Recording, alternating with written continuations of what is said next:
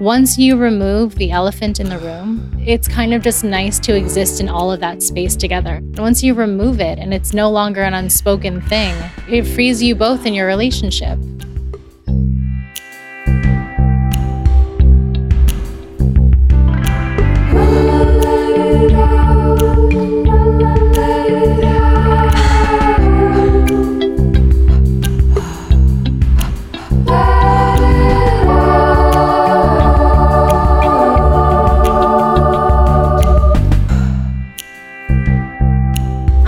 Welcome back. You're listening to Let It Out with me. I'm Katie Dalebout. I'm really excited about this week's guest, you guys. It's someone who's had a tremendous impact on me in the last six months or so, and I can't wait for you to hear this episode. This is my writing teacher. This is someone who has helped me creatively more than anyone else recently. And when I met her, I knew that I wanted to know her and be around her. She's kind of a magical person. And I think you'll get that from this episode. I just listened back to it and learned so much. It's a long one. So at the end of the episode, I usually do a little segment called Likes and Learns. And I will do that again at the very end of the episode. So stick around. But it's going to be quick and short because I liked and learned a lot in this episode with Jess. And essentially, that's what these podcasts are. If you're new to Let It Out, welcome. I've been doing this since 2013. And essentially, they're these long form interview conversations where people share what they learned throughout their lives and careers and what they're currently learning and then what they like. And through a conversation, that's how we get that information. And listening back to this conversation with Jess, I learned a lot about how I want to structure my life. She gave some really interesting insights of how one thing that stuck with me was how she works on her creative work for 45 minutes in the mornings before she gets into email and texts and other things during the day. We talk about meditation and parenting and co parenting. After a divorce, we talk about being a mom. We talk about creativity and writing and sharing your work with the world and vulnerable, tender feelings and, and being someone who feels a lot of feelings and feels things deeply. We talk about nostalgia, mentorship. It's a great episode. I really loved this conversation and I really like this person. And like I said, she's been helping me a lot more. I, I said this to her, I was like, you have been more impactful to me in the past six months with processing my emotions by helping me to write about my emotions than any therapy or hypnosis or meditation or anything. I think creativity is really healing and to have someone who can kind of be a midwife for your creativity, whether that's a friend or a mentor or a class that you take, I think is really useful and important. So I took a class here in New York that Jess taught. And then she became my writing mentor after that. And she this podcast. And she's a really fascinating person. So let's get to that episode as quickly as possible. Thank you so much for listening. And if you like this podcast, share it. Send it to someone else who you think would like it. Stick around to the end. I'll give the emoji of this week's episode. And then I'm, as I mentioned, likes and learns. I'm doing an event with last week's podcast guest at the Hoxton in Williamsburg on the 17th of July. So I would love to see you then. And I'm teaching travel journaling and meditation and yoga actually on a cruise with my friends at Blueprint. It's not till next April, but I just thought I'd tell you guys. I'd love for you to come. The link is in the show notes. And we're sending out emails with all the show notes and other things that you might like each week, other things we're liking each week. So if you want to get that email, great. If you don't want to have that in your inbox, that's fine too. The link is in, you know, wherever you're listening to this, you can get that. And I'm sitting on a lot of eggs. A lot of new things are going to be coming out this summer that I'm going to share with you. But right now, I'm just kind of sitting on some eggs. So I love you and enjoy this episode.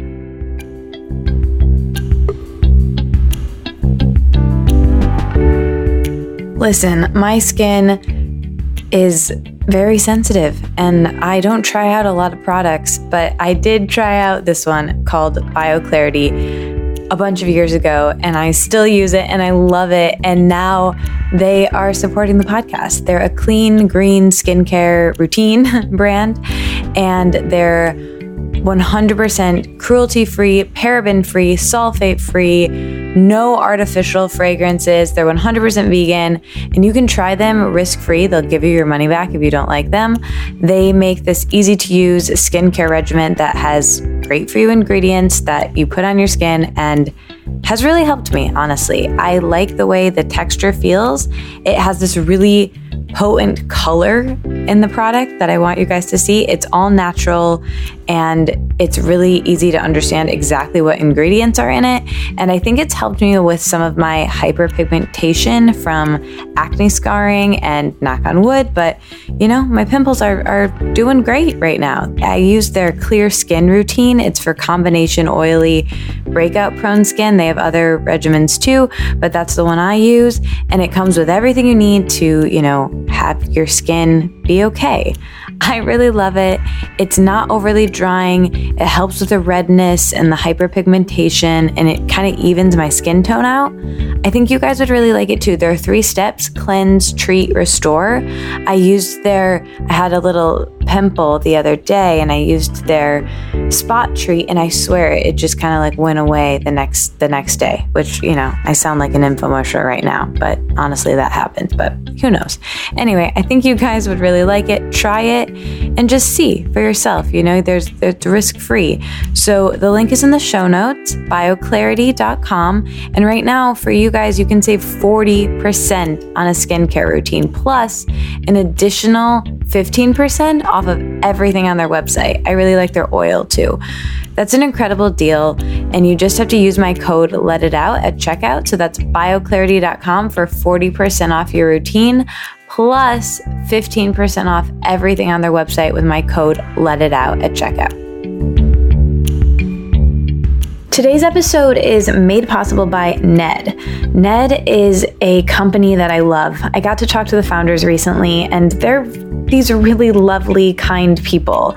Ned makes CBD products that are organic and whole, and everything is slow crafted in small batches. They know their farmer, who's this lovely, lovely guy who plays music for the plants, and they make these full spectrum hemp products that are energetically infused with love and gratitude and positive vibes. And I just really, really love this company. CBD has been really helpful to me, and specifically Ned's products. I love them so much. They say that they make them with gentle, slow extraction. So they extract from the hemp flowers, otherwise known as the buds, and that makes their product different from anything else on the market. So, what is CBD? CBD is not going to make you high. It can't. It just doesn't do that. It's the part that is non psychoactive. It's not the same thing that you think of when you think of you know, traditionally smoking weed. CBD is, like I said, non psychoactive, but what it does help with is being a sleep aid. It's been used to treat insomnia. It can be anti inflammatory. It can be a natural pain reliever. It's been used to help with anxiety and PTSD and to treat depression. It's rich in antioxidants. Anyway, it has a lot of benefits that different people use it for. I'll tell you what I use it for. I use it when I'm going out in a social situation or about to record a podcast. It just kind of smooths the edges and it just kind of makes me feel more in my body. I'll take it in the evening before bed sometimes. I'll put it a few drops in my smoothie or I'll just put it under my tongue. I really love it and I think you guys should try it. And if you want to get 15% off, well, do whatever you want. But, you know, if you want to try it, try it is what I mean. And if you want to get 15% off, definitely use the code Let It Out at checkout. That's Let It Out for 15% off. And you also get free shipping. So you just go to www.helloned.com slash let it out and use the code let it out in the, you know, checkout and you'll get 15% off. You're such a talented writer and just a person I want to be around.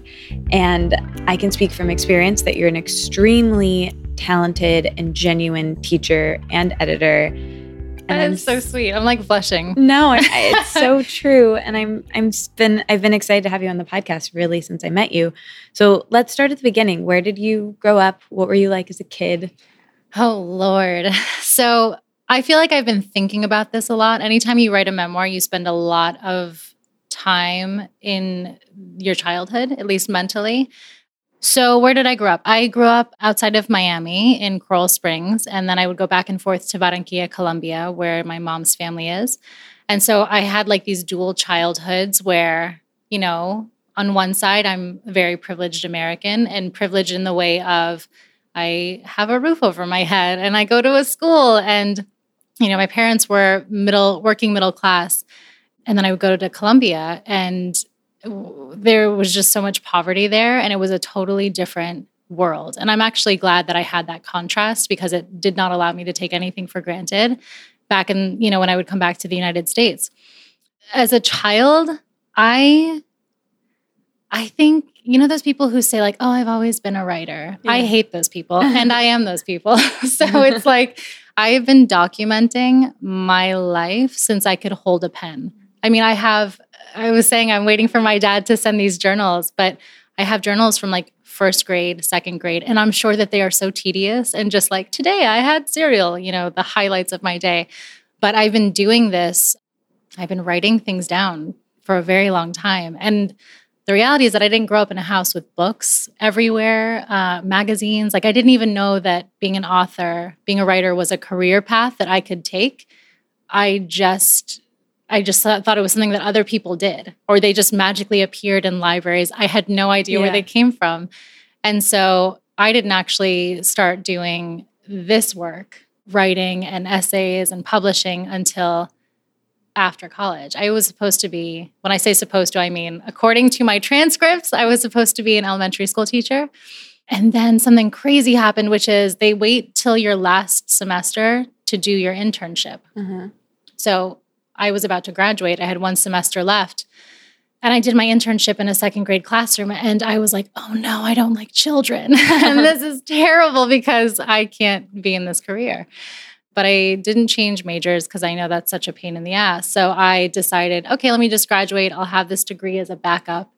And I moved to New York thinking I would get a job teaching you know, until I could figure something else out. And when I got here in the recession, like literally the beginning of the recession, they were on a hiring freeze, uh, New York State schools.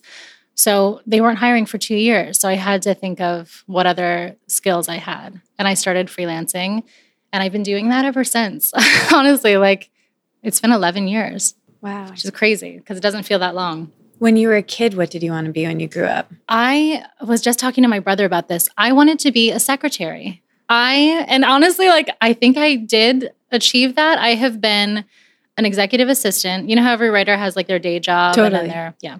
So I was a receptionist at car dealerships. I worked at an assisted living home. I have, I have been working since I was 16 years old and I've always done, I've always organized other people's lives. Which Yeah. is so funny because my life is, I think, so disorganized. You but seem very oh, organized. Oh, thank you. As long as that's the impression people get, that's fine. But yeah, I I loved making lists. I loved really like scheduling out my day. I have, I think I'm probably in fourth or fifth grade, and I have this notebook where it's like 8 a.m. wake up. It's so oh my ridiculous. Like who's so keeping me accountable to these things? I don't know.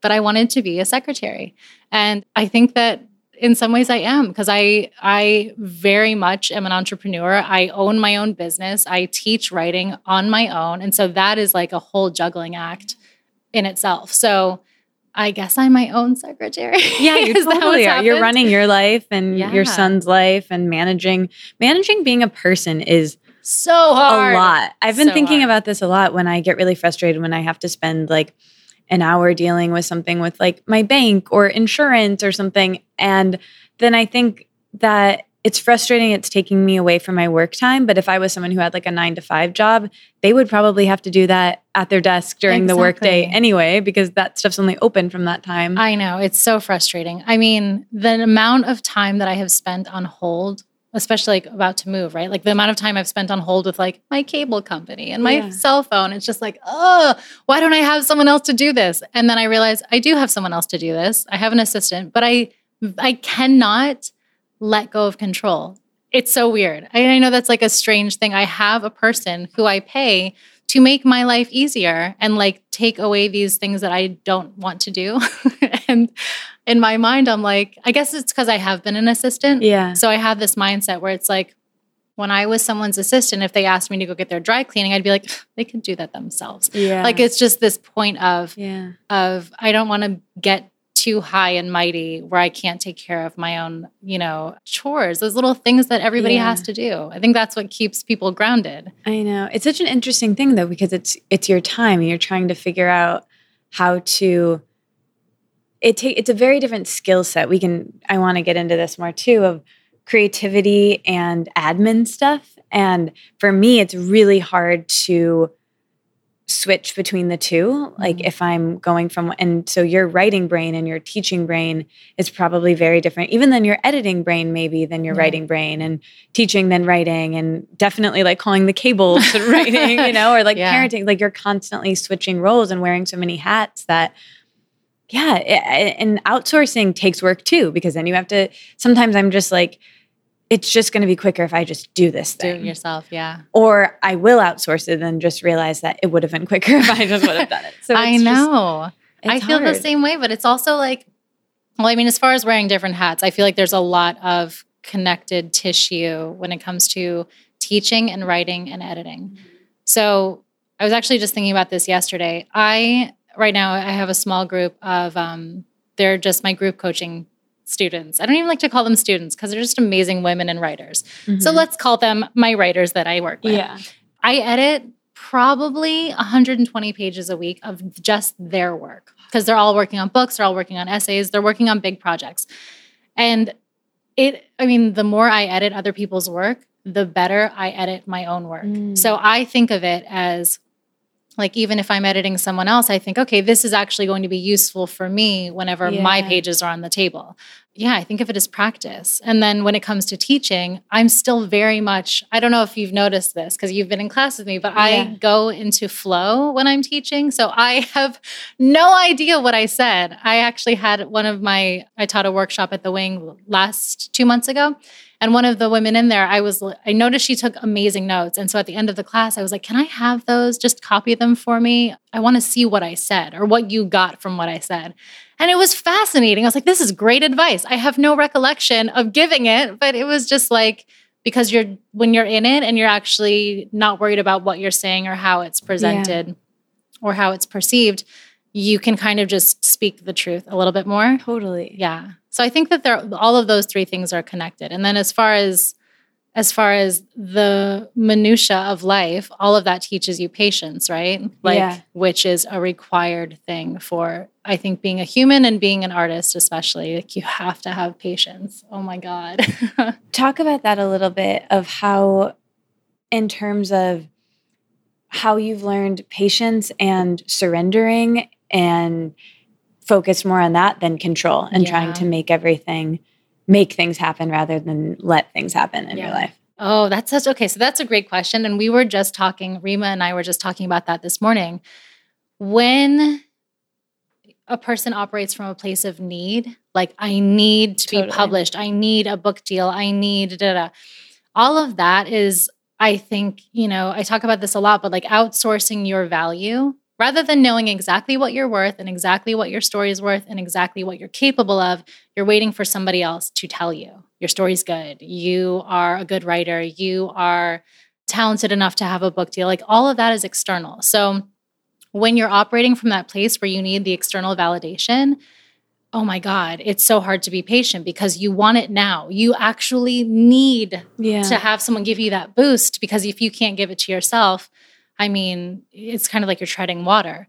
So I, for a lot of years, was operating from that place of like, I just want a byline. I want someone to pay me for my work. I want to know that I'm not crazy, or at least not delusional as far as what I think I'm capable of as a writer. But then as I got older, and I think it is a I think it's a matter of getting older and letting go of ego, mm-hmm. which is really hard. But as I got older and as I started to let go of this idea of who I thought I was or who I should become or blah, blah, blah, I really grasped onto this my agent actually, she said, if the door doesn't open, it's not your door. And it was just so basic and simple that it was it was something that I I just took that statement and I tattooed it on my brain. And for the last number of years, it's like if something doesn't happen for me, it's not for me. And that's okay. Like rather than trying to manipulate things and force things and push yourselves into rooms that you don't belong in, oh my God, once you realize, like, okay, if it's meant for me, it's meant for me and nothing can change that, it changed my entire approach to my artistic life because I don't know. I don't know if anyone's keeping track, but if you actually look at the trajectory of my career, I stopped trying so hard about three years ago. And that was the part, that was the point where everything started to unfold for me because I was no longer trying to manipulate it and force yeah. it. And it was just like, what is mine is mine and no yeah. one can take that away from me.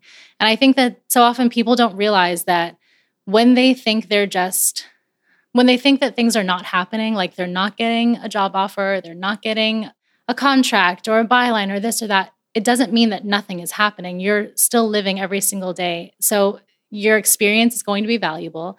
And also the distance that you're creating between the experiences you're going to write about and the actual writing about them that buffer is so necessary and i don't i don't think people give that enough credit so i don't even know if it's about patience or just learning to appreciate the time in between opportunities and yeah. knowing that it has a purpose yeah another podcast guest lacy phillips said on my podcast that she calls that the magic dark, mm. that in between time. I love that. Because it can feel so horrible, but it's really things are happening energetically and yeah. you know like you're living a life worth commenting on yeah. you know and i think that metaphor is so true to life as it is to writing and work and it's true with relationships like that needy energy is so unattractive oh my gosh it's and so unattractive it's and you hard. can sense it like yeah. a mile away yeah yeah what do you think how did that change for you three years ago where you decided to let go and not Oh man. Okay. So a lot of things have happened over the last many years, but three years ago, um, I think I just got to a place where everything that I had done wasn't working. like, you know, when you realize, like, oh, maybe I'm the problem. Yeah. Actually, I think it was probably coincided around the time I read this book by, oh, dang, I'm going to mess up her name, Lauren Zander. Lauren Zander. She did the podcast Stop. when the book came out. She's yeah. amazing she wrote a book called Maybe It's You. Yeah, yeah. And it was just like, huh, interesting. Never considered that possibility where I am the reason that these things aren't working. I am the reason that this relationship, this job, yeah. this whatever, that it's all kind of going haywire. And I think that that scares people, right? If you say to someone like, "Oh, you're the common denominator, you are the actual problem." Yeah. I think it scares people to that they feel so much responsibility yeah. and then they feel like shame or guilt. It doesn't feel good in the moment. It's no. it's very uncomfortable. yeah, it's a very uncomfortable truth. But if you can sit in that discomfort for a minute, you will realize like, oh, hey, okay, if I am the problem, I'm also the solution. Yeah. If all of this turmoil starts with me, then all of it also ends with me. I like you're the one who's holding the reins. Mm-hmm. So for me, reading that book and also coming to a point in my life where everything I wanted seemed to be getting further and further out of my reach, I had to really reevaluate. And I think that's what happens when you get to that, when you just get to a place where shit's not going well. You're kind of just like, okay, let's regroup and think Pivot. of a different, yeah, let's yeah. think of a different strategy.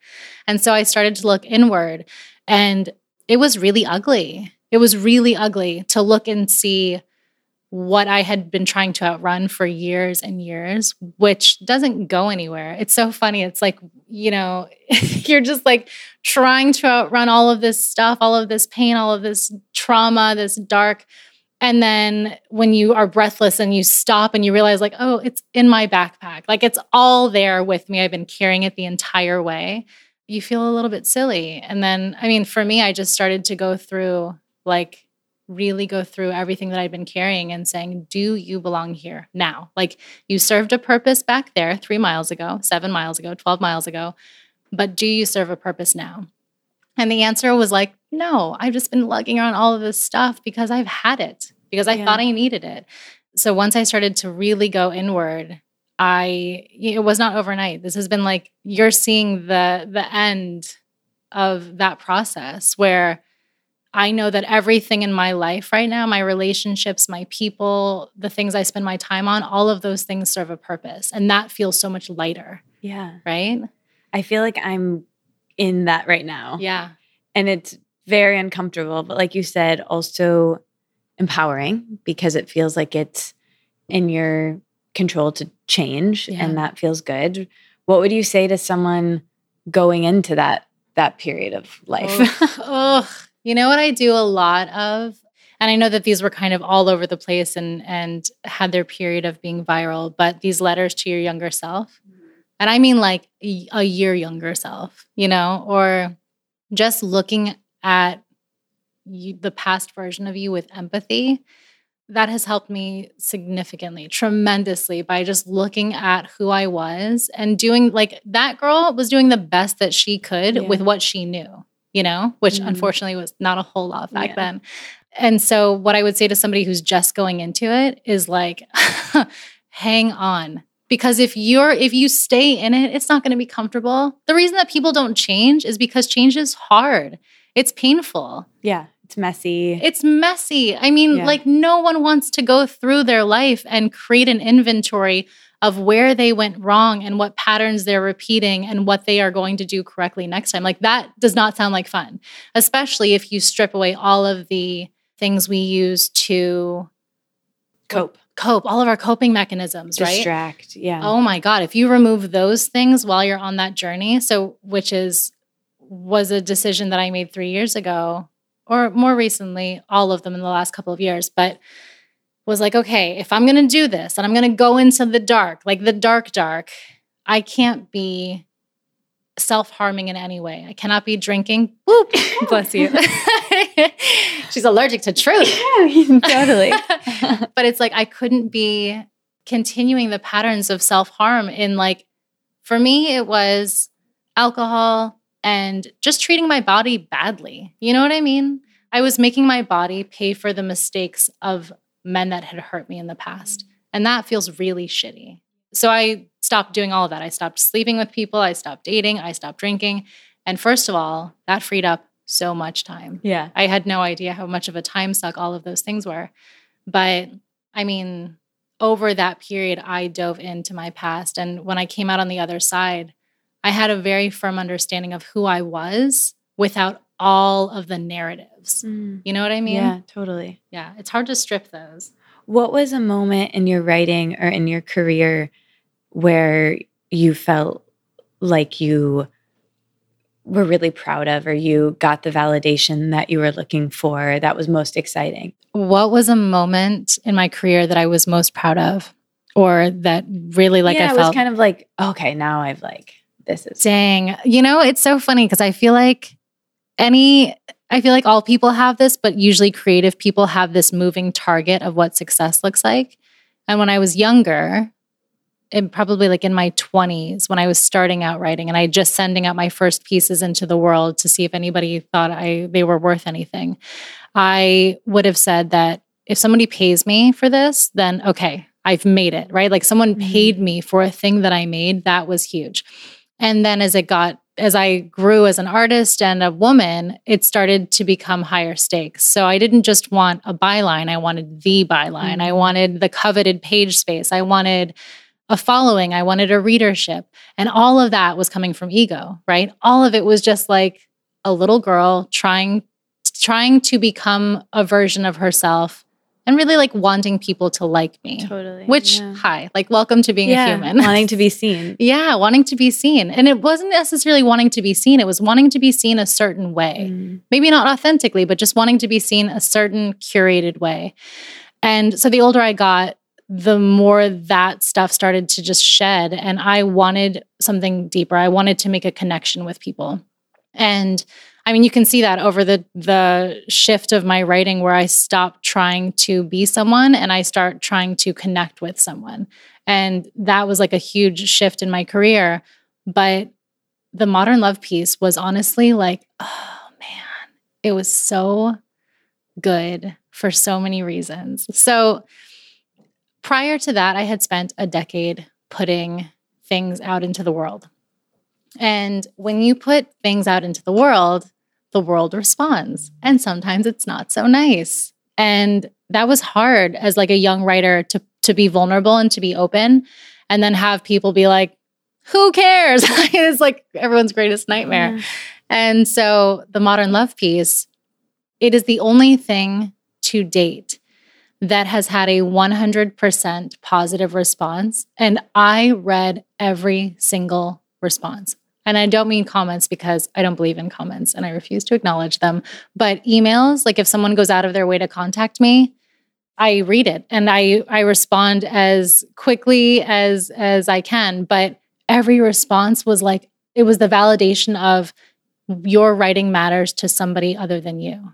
Oh, that's like that is such a good feeling. It's something that I wish every writer gets to experience that at some point because it really changed my I think it changed my career in the sense of before that point, I wanted to only write. I did not want to teach. I did not want to edit. I wanted to write, and that was it. And then after that piece came out, and I had so much feedback from people who just had stories. It was like, thank you for your vulnerability. And now here's my vulnerability. And it was beautiful and it was moving and it was painful to read all of that. And then out of somewhere inside of me was just this desire to help people tell their stories. And I didn't realize how great that would feel until it started to happen. And I mean, so moments of pride in my career have been the modern love and then the first class that I launched on my own, which was like, I think if anyone ever comes to a point in their career or their life where someone is willing to pay them money to do something that they love to do, that feels like the ultimate success for, I mean, right? Like we're doing it right now. So it's kind of amazing. Yeah. I want to have that moment as a writer that yeah. you talked about. Like that just makes me want to cry. It's so beautiful. And I, I do relate a little bit of like something happening in your career that propels you and kind of gives you a confidence. And maybe it is from ego a little bit, but it can, it's kind of the boost you need until you can believe in yourself yeah. on your own. Like when I got my book deal, I was really unattached to that happening. And then when it did, I was like, oh, I guess I should keep going at all this stuff I'm yeah. doing on the side. And I'm really happy that that happened just so I probably would have stopped or would have like blocked myself. So yeah. not everybody needs something like getting published in Modern Love or getting something but you need like somebody to believe in you or somebody to, because I'm not one of those people who believes in myself. You know, yeah. I don't really understand those people.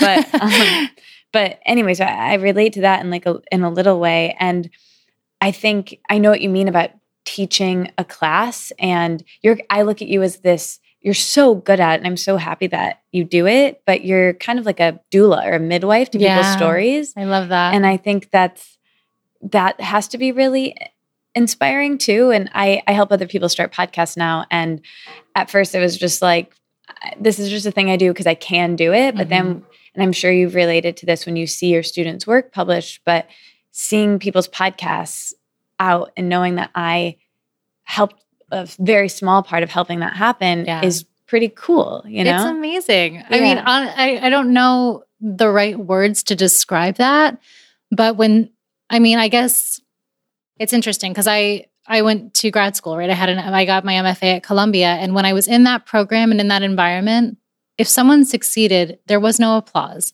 There was a lot of there was a lot of conversations happening behind that person's back. And there was there was just like trying to minimize somebody else's success because when you're when you're coming from a place of scarcity it feels like that success has been taken away from you somehow. Um, so i didn't experience that in grad school at all. But out in the world now that i'm teaching and every single time any of my any of my writers publish anything, I am over the moon. And I the other thing is that I never ever say who my students are or who's taken a class with me because 90% of the work is theirs, not more than that. It's their story, right? So all I've done is kind of just stripped away the things that feel important but aren't necessarily to that story. I've helped shape it, but I didn't help them live it. I didn't help them recover from it. So it's like to take credit for someone else's narrative feels like theft. And I see people do that a lot, and they must have their own reasons. I don't know. But for me, I feel like it it makes me feel good in my soul. It's just a confirmation of like, Jess, you're on your right path because you helped this person who maybe would have reached that point on their own. I don't know, but they didn't have to, right? Yeah. I think it's definitely a solid feeling. And and off of what you were saying earlier about um, needing someone else to believe in you, man, I would have. I, I was going to say I would have paid for that, but I did pay for that. I went to Yeah. Columbia and I got an MFA, and and I I don't know if any of those genuine I believe in yous were tuition talking or if they were actual if they were trying to actually empower me. But I think that it's vital, especially in the creative field, because no one cares if you wake up in the morning and do what you do. That is the sad truth. You have to care more than everyone else, right? And there's no one else pushing you out there. So for me, those people, the people who believed in me, they're super valuable to my life and to my career and to just who I am. But I always think of it in terms of like who was the first person who called you a writer, bef- and and sometimes it's after you start calling yourself a writer. But for me, my son's father was actually the first person to call me a writer, and he was introducing me to someone else.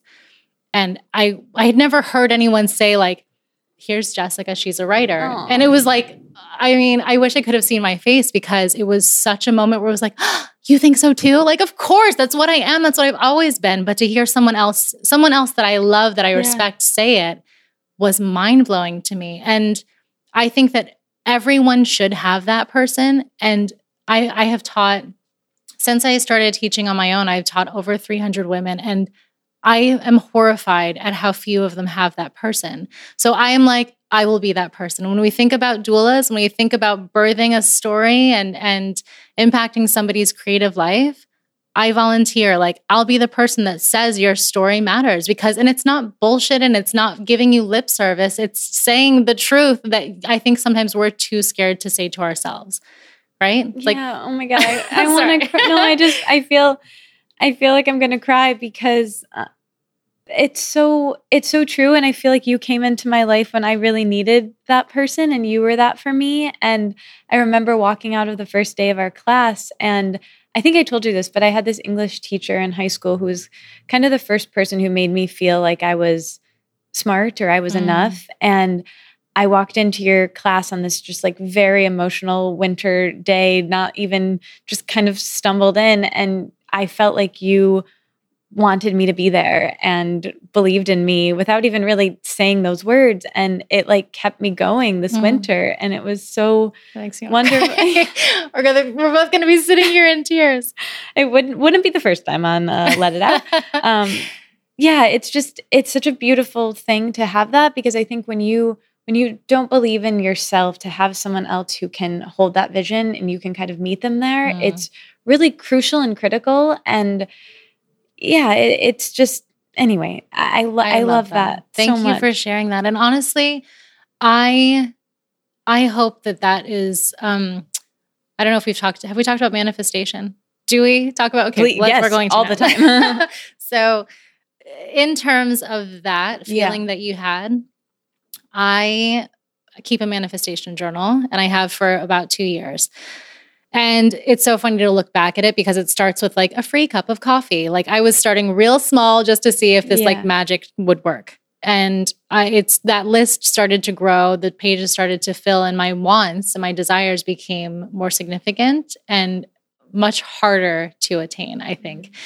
And so on there is like things that I have crossed off over the last number of years, which is a beautiful feeling. But one thing that is on there is exactly what you just said, which is I'm not I'm not gonna cry. I'm not gonna cry. No, it's okay. But if this it's- was yesterday, I would have been in tears because I was on my period and crying everywhere. And I am I'm honestly surprised I'm not crying now. I think it. I just cried so much got it out of your yesterday. but on that list um, of things that I wanted to bring into my life, I wrote, I want to walk out of a room leaving people feeling more empowered than they felt when they walked in. And I was like, I don't know how in the hell I'm going to make people feel that, especially because there were, man, there were so many times where I didn't feel that. Like to create an empowering feeling when you don't feel empowered that day, damn, that's hard.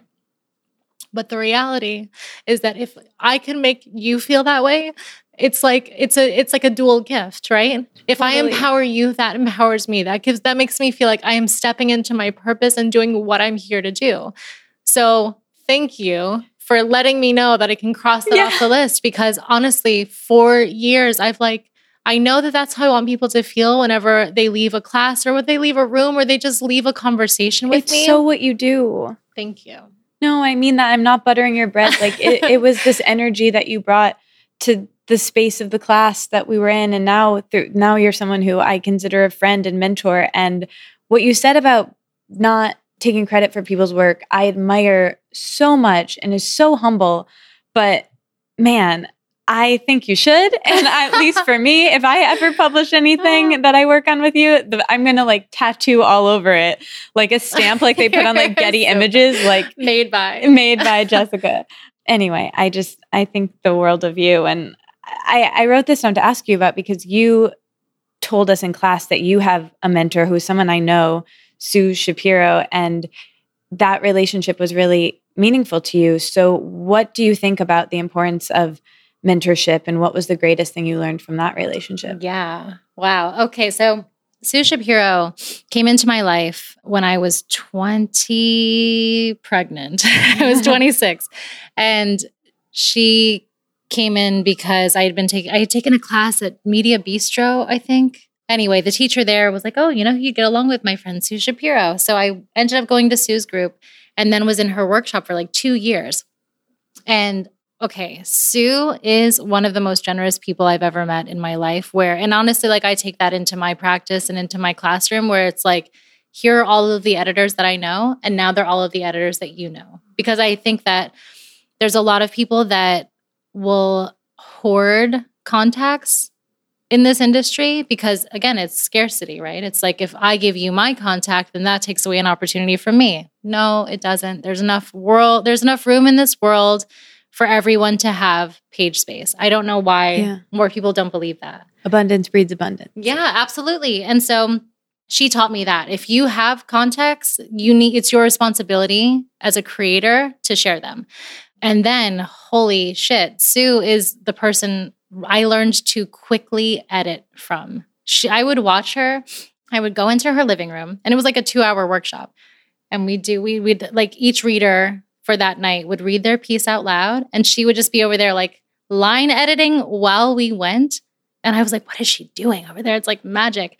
And she would just work so quickly. And then i realized that that is a that's what happens when you practice right? You just get better and faster at what you want to do. Great. Period. yeah i know. Oh my it's god. something that Jess does when she edits. She'll just write "great" period, which I didn't take as as harsh, but I'm glad you did mention that. That that's how because I'm someone who needs like lots of exclamation points and to know I'm okay. Oh my God, it's so funny. So I have all of these beautiful writers that I work with, and they're writing about like death and trauma and body dysmorphia and all of these painful things.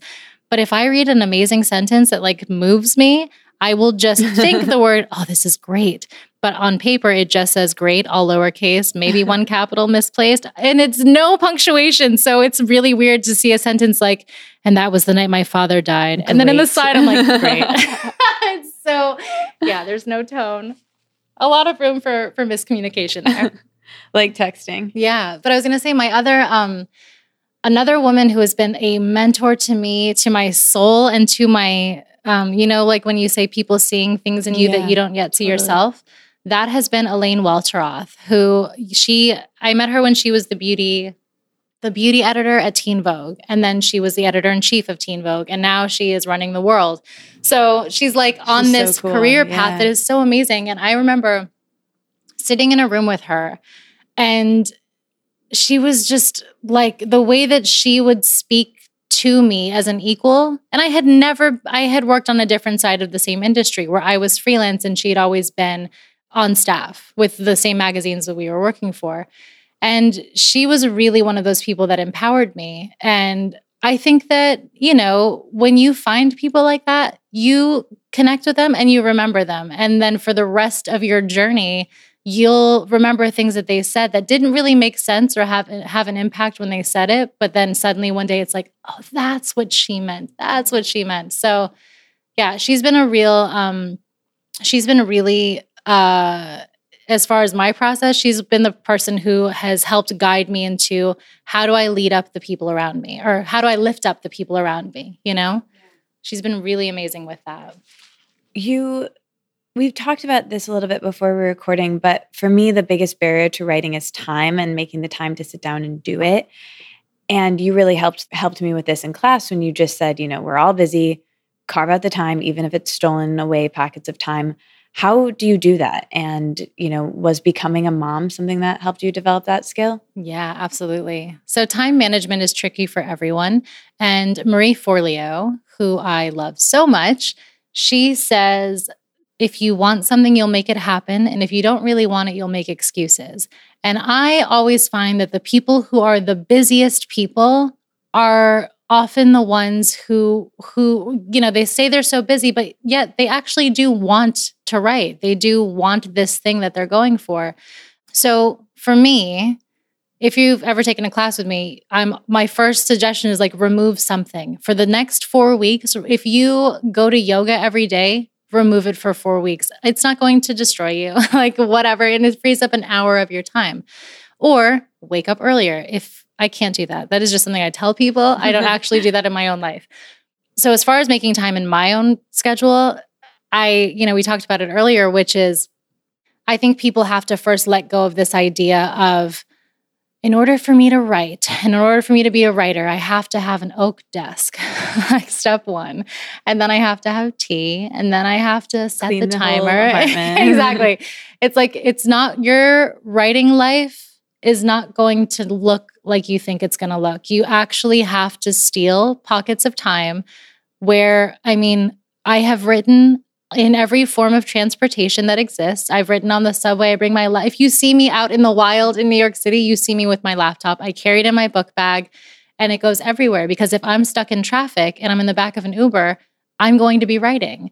And I think that once you get once you get more and more rehearsed at this, kind of just dropping into creativity, mm-hmm. the easier it becomes. So again, it is a practice, right? When you're first starting out, it's really hard to go from like, you know, Jessica wandering through the day, whatever, and then the mindset of like, Jessica writing this really deep essay about trauma. Yeah. you know what I mean?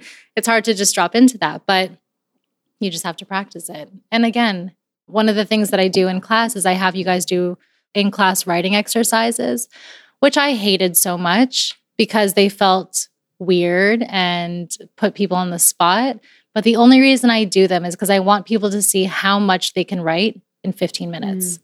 15 yeah. minutes will make such my entire 300 page book was written in 15 minute increments throughout the day. Yeah. I mean, you don't get in real life, you don't get, you know, a room of your own, a room of one's own with a four hour window yeah. to just think your thoughts. Like, no, you have to get it out in your head. And I know that a lot of writers also will do a lot of the writing in their brain and then when they can kind of sit down at the computer and then just download it, you know? Totally. Yeah, it's really helpful. Uh, do you find, I feel like for me, I always need to have a project going or something open because it's that, where should I start? That takes way longer than like getting into something. Yeah. And so I feel like, for me, if I have something that I'm working on that I know this is a thing, I would always kind of I would do this when I was working on an essay or whatever I'm working on, where I'll kind of mark it and be like, okay, tomorrow when I begin again, I'm starting here. Do yeah. you do that for yeah. yourself?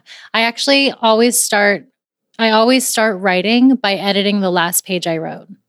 That to me is like it's almost like giving yourself a running Warm start. Up, yeah. yeah. It feels so good because it's like, okay, even yeah. if the writing is not great, the page the last page that you wrote, even if the, the writing isn't solid, it feels better to make writing better. Yeah. You know yeah, what I mean? It feels really empowering. It's like, okay, this wasn't great, but I'm making it better. And then I also have a place where I can start from. Yeah. So I think that's a great practice to have. I think the one of the scariest things as a writer is staring at a blank page and having just an idea. And I always, always recommend just start in scene. And it's the reality is like that probably won't stay as your beginning, but at least it'll get it'll drop it'll give your brain the signal to drop into that memory, that moment, that whatever. So it seems less daunting as opposed to if you start writing like oh my god, if you start writing with with I don't know, with this idea of like I have to have these big profound thoughts, like that's so intimidating to me. Yeah. I can't write profound thoughts on command, but I can definitely put us in a kitchen and tell you what we're eating. You know what I mean? Yeah. So yeah, that's just one of the things that I do is I start editing before I start writing. That's such a that's such a good tip. I have like a million more minutia writing questions that I will save to ask you privately in my mentorship with you rather than for everyone listening. But I think whether someone's a write- writer or not listening, that pocket of time you're stealing away can be applicable to any hobby you want to do, anything you've been wanting to do that you haven't made the time for. I think that's applicable.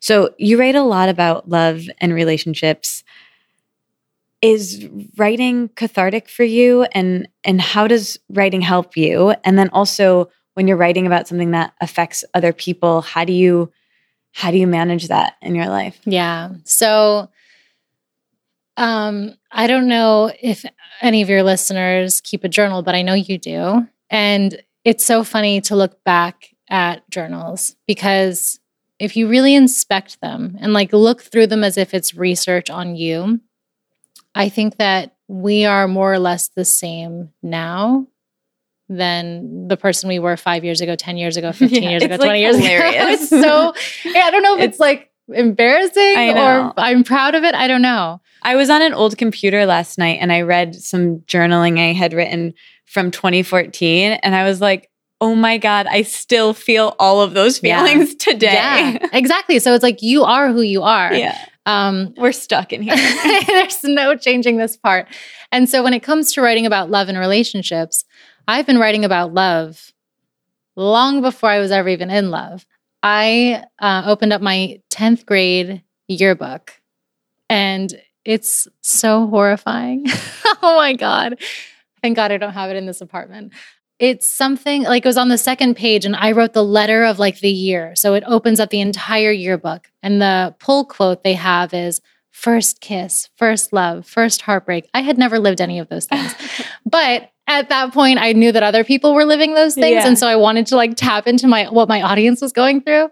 And I wrote this like so exaggerated, dramatic, like, oh my God, you would have thought that I was like Kate Winslet, the ship was going down. like it was so tortured. But then I'm like, Jessica, what were you going through at that point? Like I had never even kissed a boy at that point, nothing. So I've always been writing about love. I think that it is one of the most universal things. It's unfortunate that when people write about love, and specifically when women write about love and relationships, it gets dismissed and kind of thrown under this umbrella uh, as like navel gazing and and self indulgent. When in reality, love to me is the most universal connected thing we all have in common. So it's Yeah. like, wait, this is the thing I'm tapping into. I'm pulling from my life, yes, because I know that you'll have an experience to match it. Even if it doesn't look exactly the same, we're tapping into the same emotion, the same experience.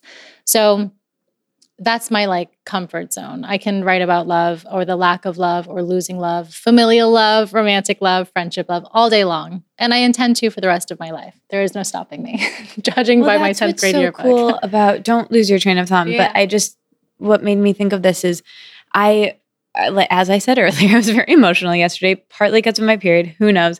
But I was crying walking down the street, which is not a rare occurrence for me, but I was feeling really sad. And the only thing that comforted me in that moment was like, this is a feeling that so many it feels so isolating and I feel so lonely right now, but this is a feeling that so many people have felt Yeah. and so many people have gone through even though in my mind it felt like i was the only one that's ever Yeah. felt it in the world and that's why i feel like it's so comforting for me to read modern love and to read memoir and to have these sorts of conversations you know what i call soft stories telling these types of vulnerable things and yeah. anyway go on i just thought No. I love that. I think you're absolutely right. I think that it when you're experiencing that, whatever that is, right, the thing that's causing you pain or internal turmoil, I think that it feels really isolating. And And to me, I read so that I can connect with someone else, so that I can read my thoughts in someone else's words.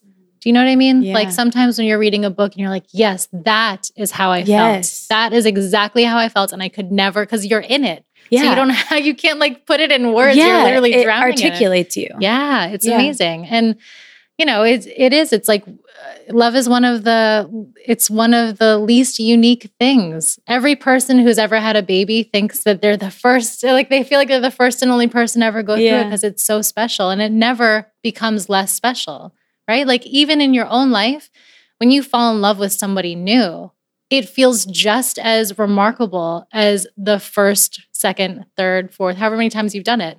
So, I mean, I love that. But as far as writing about other people who exist in the world, who have a very different memory than I do, who have a very different understanding of the past than I might, it's tricky. And I try to do it with respect. I try to do it with respect to their stories, and I try to do it with some level of anonymity for them, if that's possible. So, I just wrote an entire book that is very much about my family. And my mother is like, Jessica, what are you going to say about me? And I'm like, what do you think I am? Like, I'm not some monster who's going to just like scream out accusations to the world. Um, but I think that it is very scary to be a subject in someone's story. And I feel like I say this in class all the time, but you as a writer have a responsibility to be careful with other people's characters. Like, that's your job. You don't just because you have the pen does not mean that you can abuse that power. And so many people are writing about abuses of power while abusing that power. So um, it's like a mind spin. But when I'm writing about other people, I think when they read this, will they feel seen? That's it. And sometimes it's going to be ugly what they see, but will they feel seen? You know, not exposed. That's very different. I never want anyone that I write about to feel exposed or betrayed um, because that's not what I want to use my creativity for. But yeah, will they feel seen? And it's a hard thing to do. But I get, I have a sense that if you keep doing it, it gets easier. Yeah. Question mark? I don't know. We'll see. Well, you do it well. Thank you. Specifically, I want to talk a little bit more about your modern love piece, which centers on your relationship with your brother. Can you talk about writing that essay and what that experience was like for you? Yeah, wow. So the logistics of getting that essay out into the world, I'll talk about that because I think it's really interesting. I loved modern love for as long as I've known about it, right? Years and years I'd been reading the column and I knew that I wanted to publish a story in the column. And I had submitted a different essay to the column and it was rejected. And anyone who has done that process and been rejected knows that feeling where it's like, oh no, my story's not valuable. He doesn't want it. So it's really like ego bruising. Um, but I was thankfully at a point in my life where it was like, okay, that door is not for you. It's not for this story. And then I had the opportunity to take a class with Dan Jones, who just happened to be teaching his first modern, first and maybe only modern love class at Columbia while I was there.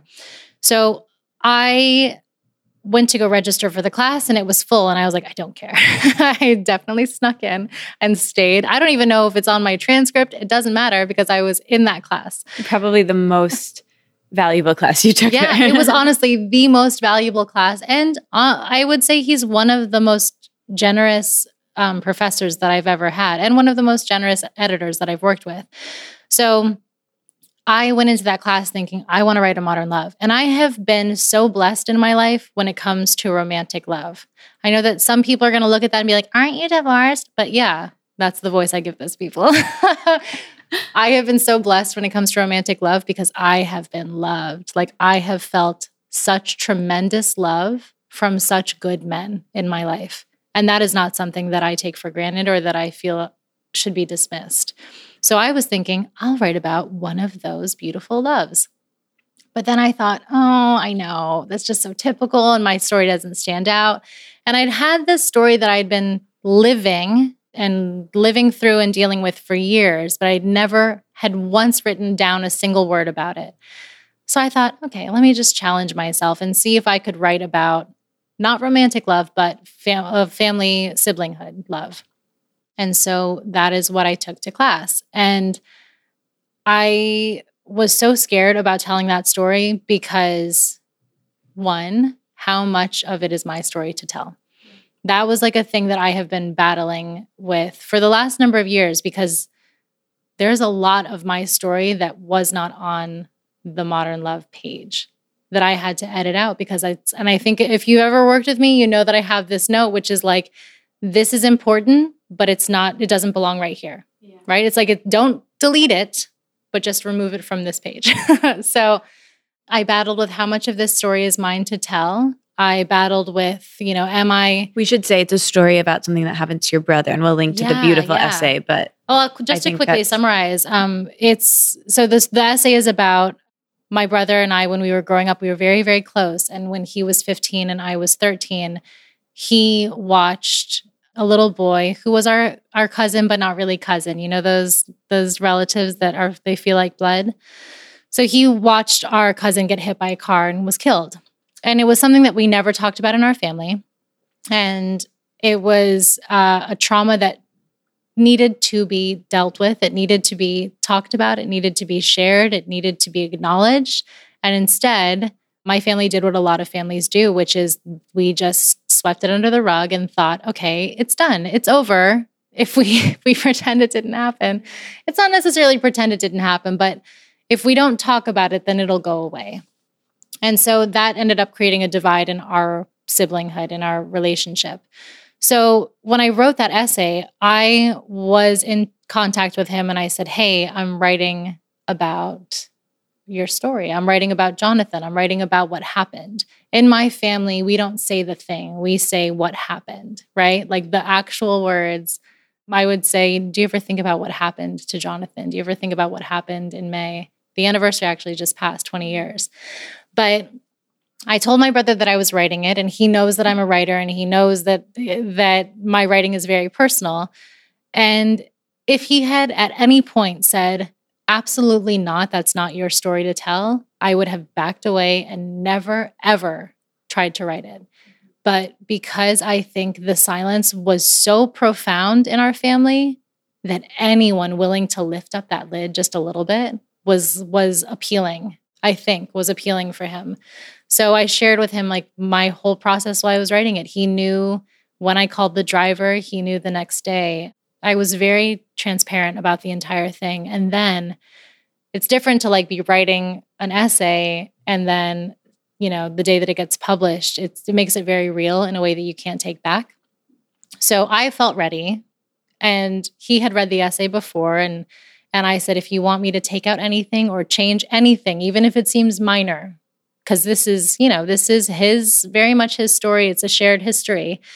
And um, he gave me the go ahead and it came out and it was so sweet because he didn't read it online he went and like bought Aww. the pa- i know he went and bought the um the actual paper that sunday and the response i think was something that neither one of us expected. And i forwarded him every single email that i got from somebody who identified with his situation from somebody who identified with the driver's situation from somebody who identified with mine. I sent him every single email and it was it was just amazing because he the conversations we had after he felt really supported and really seen. And that to me was like okay good job. Like you did your job as a writer as a sister as a protector of your family. Like this is good. Keep moving in that direction. Yeah. Was it a bonding experience for you and him? Oh my god. Yeah absolutely. I mean once you remove in any relationship i think this is true. Once you remove the elephant in the room it's it's kind of just nice to exist in all of that space yeah. together. you know what I mean? Yeah. Where it feels so tight and claustrophobic when you are there with the other person and this big totally. elephant. You're like, I can't move in this. I can't exist in this.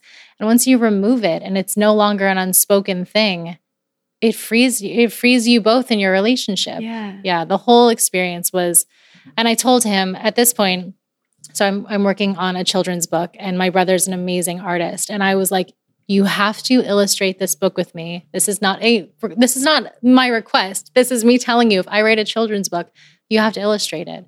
And I think him watching me pursue things that I did not think were in within my reach and then achieving them has made it more a realistic possibility for him to do the same. Yeah, you're Right? an expander for him. Yeah. And, I think that's amazing. possible. Yeah.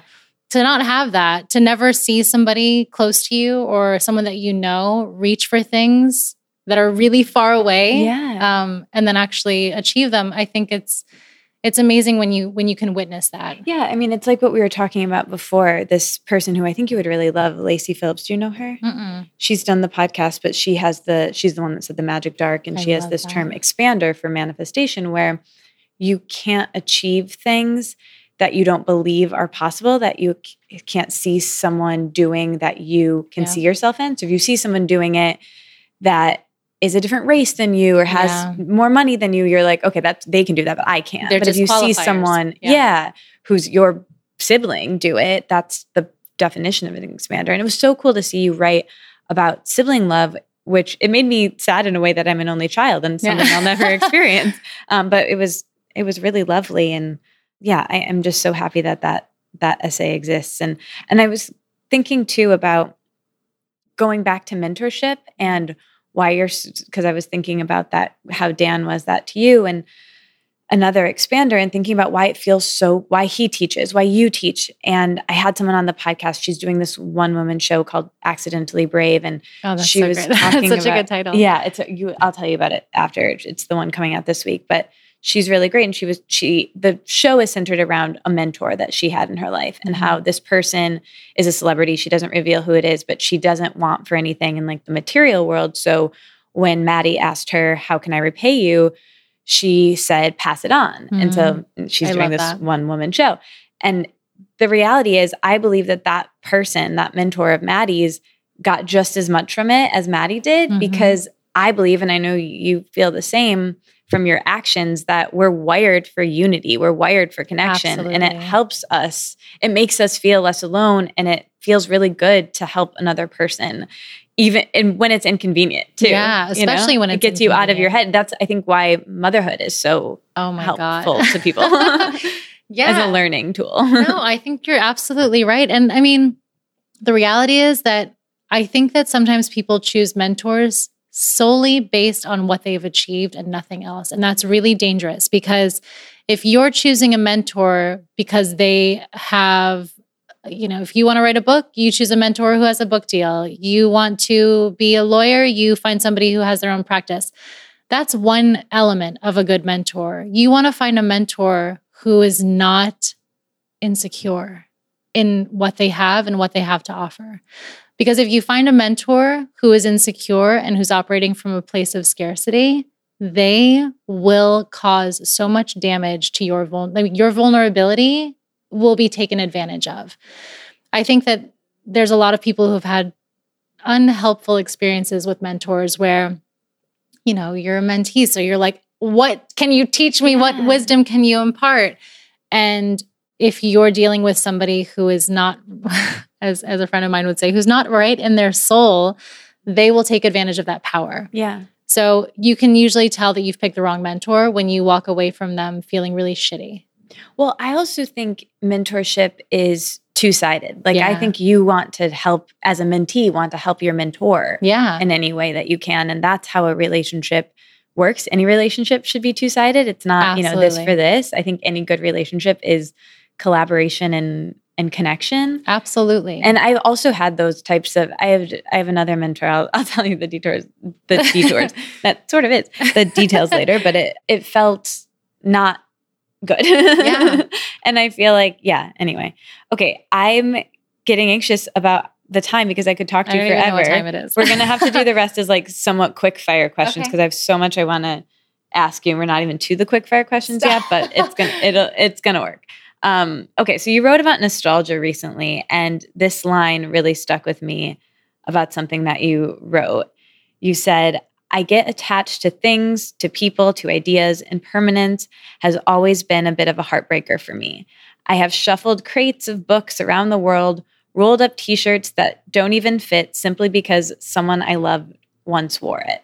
Hmm. So beautiful. I and love when I mm, at my own words. gives people Wow, an so good. idea of your writing. But Can you talk a little bit about what you learned about moving on and letting go? I'm really, really bad mm, at it. yeah. So anything you can learn, anything you can tell me. It's hard. If it hard. feels hard, you're doing it right. If it feels uncomfortable, you're doing it right.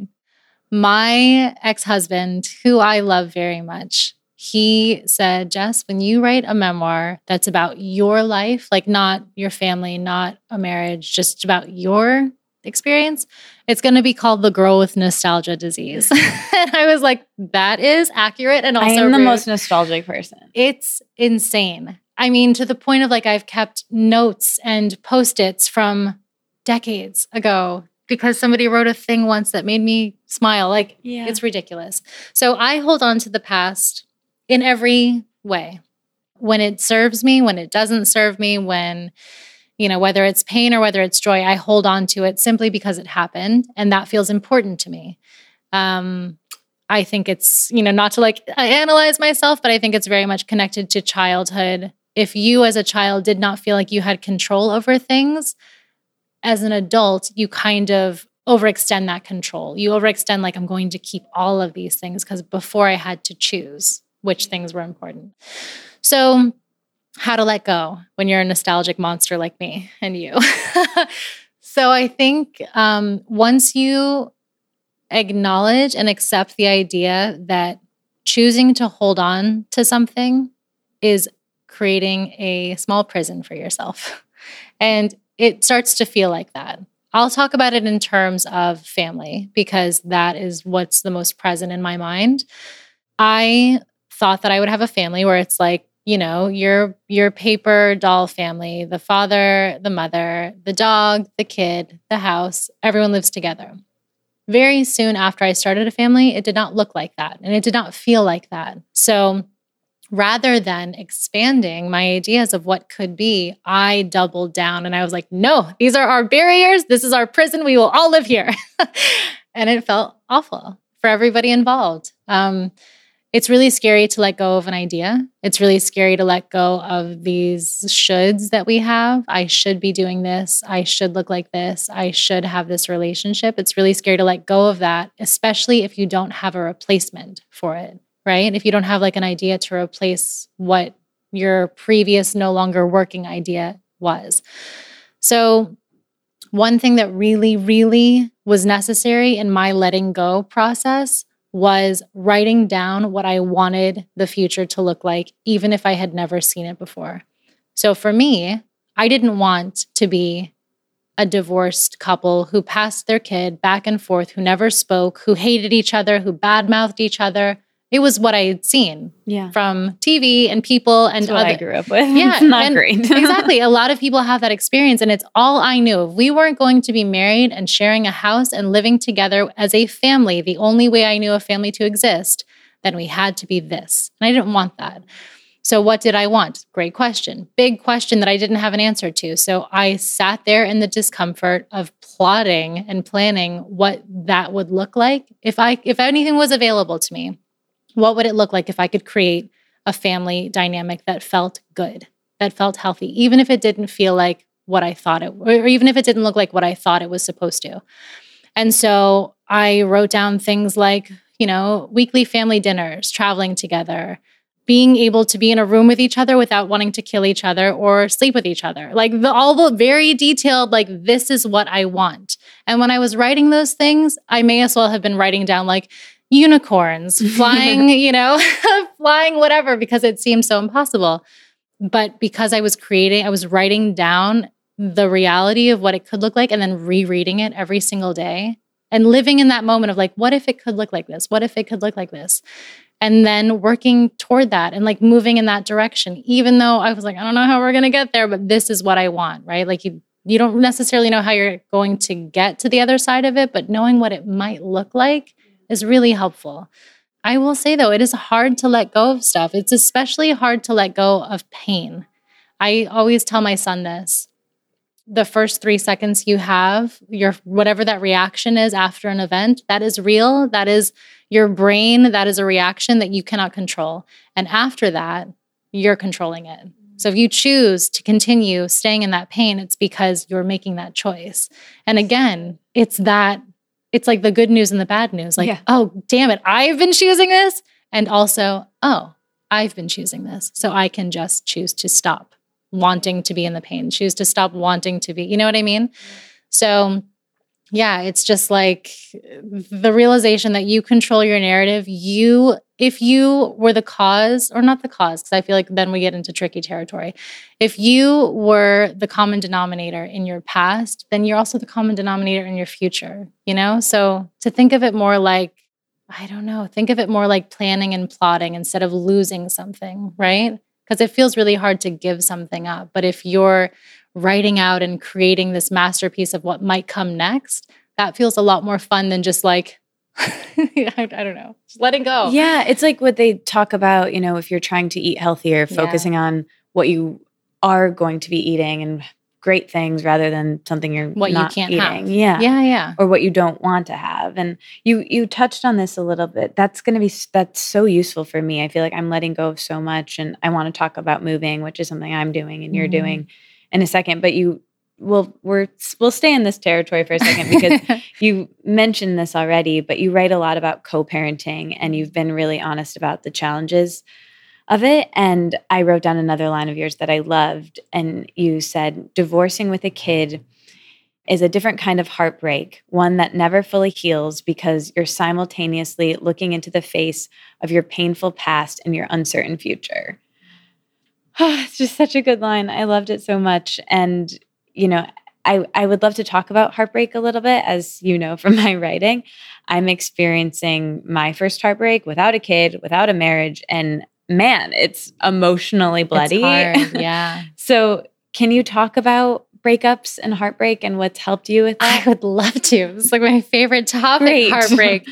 Absolutely. I I think that it is not hard to let go of a relationship that sucks and a relationship that hurts and a relationship that is dysfunctional. That is easy.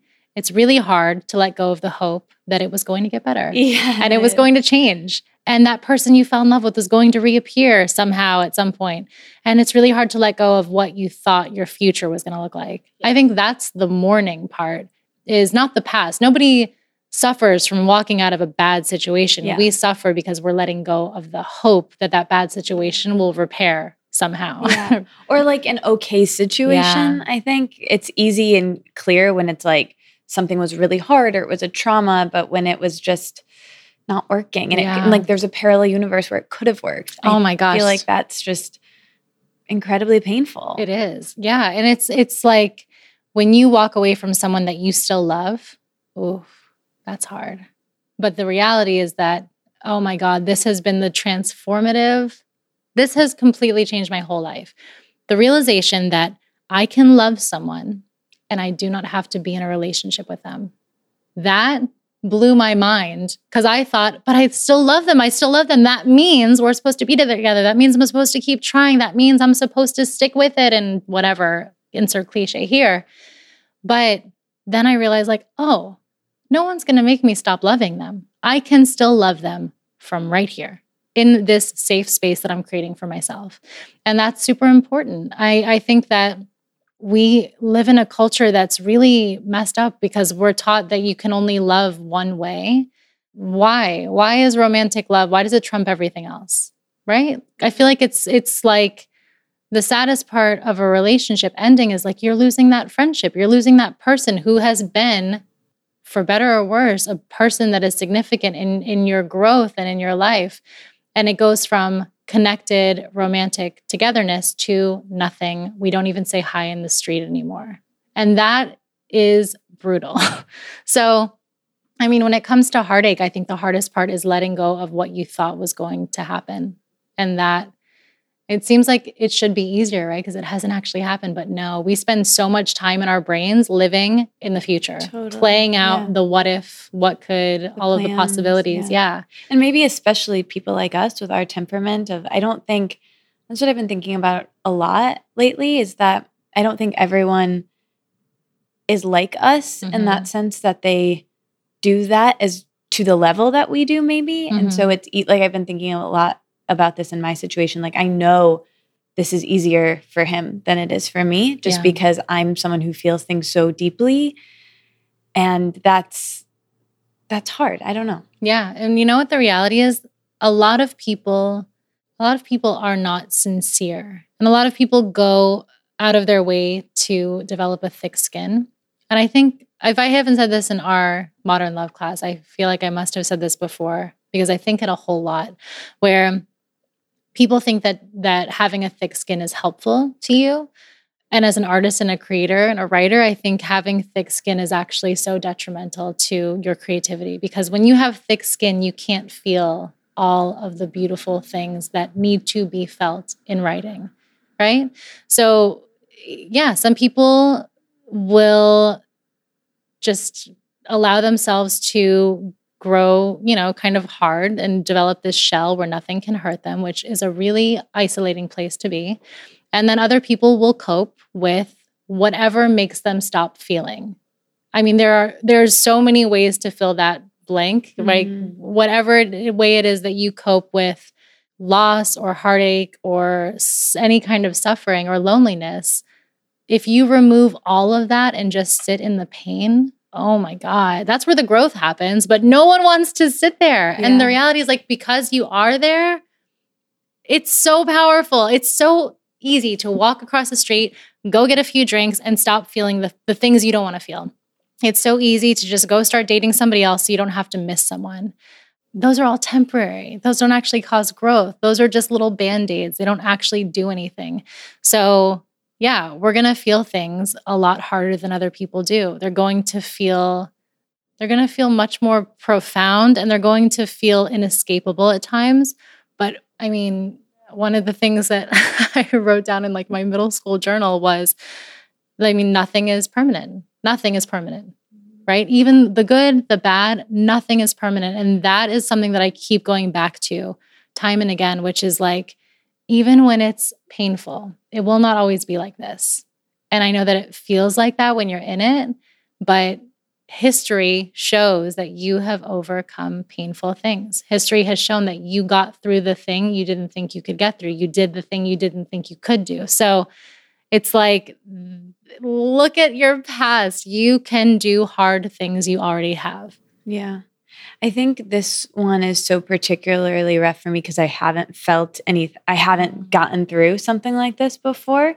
So it's new. And next one I'll be better, hopefully. But, but do you feel like going back to what we were talking about, about replacing what you're taking away with something good or something to look forward to? Mm-hmm. Was there anything you did during that time where you replaced it with something else or something or a change? Was there a move or something that yeah, I th- I feel like this is why I'm moving Yeah. because I heard someone said to me, you can't heal in the place that you got hurt. Like you need to Mm. put yourself into a new environment. So yeah. thus moving. But was there anything that helped you in that sense? I think that's great advice. I've never heard that. I wish I had. But I do think that I every move up until now has been me outrunning something. And if you're leaving a place for those the reasons that I was, which was like, I'm going to outrun this pain, watch me. And then Wherever you go, right there you are. oh God, exactly. so for me, it wasn't necessarily a move. It was and it wasn't even throwing myself into work because when I feel crushed and when I feel emotionally burdened, I really can't create. And I think maybe that's what it was. If my pain and my sadness was keeping me from creating, that felt so wrong because creating is one of the things that I live for. So, I mean, you know, like when you're so in it and you're so depressed, like, oh, I know that feeling. And I just didn't, I couldn't even like think about writing a story or interviewing somebody or doing this thing that I love so much. And so I wanted to minimize that time because I wanted to get back to doing the things that I loved. Another thing that I really, really rely on whenever I'm in it, whenever I'm like going through the shift or going through the loss, I don't know what people who don't have children do because I have grown I have grown as a person the same time that I've grown into motherhood. And knowing that I have somebody watching me, watching how I deal with sadness, watching how I deal with loss, watching how I deal with opportunity, knowing that I have a little audience of one, that makes me really consider how am I reacting? And also being a parent is like giving great advice every day that you should take, right?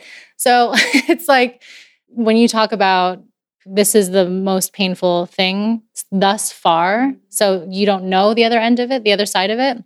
When a child falls off their bicycle or they scrape their knee or their whatever, when they get hurt for the first time, that is the most physical pain they've ever been in. And every adult around them says, You're okay, you're okay, you're okay. And so there's immediately from childhood this internal conflict of, I don't feel okay, but everyone else is telling me I'm yeah. okay. Huh. Like, what does that mean? So I always think of it as like, that's like the first time that you're told to ignore what you feel inside or not to validate it. So when my son falls, it's not, you're okay. It's, are you okay? Check in with your body, check in with yourself. And I think that in the same way we teach that to children, I think that we should do that with ourselves. If you're feeling pain, feel it.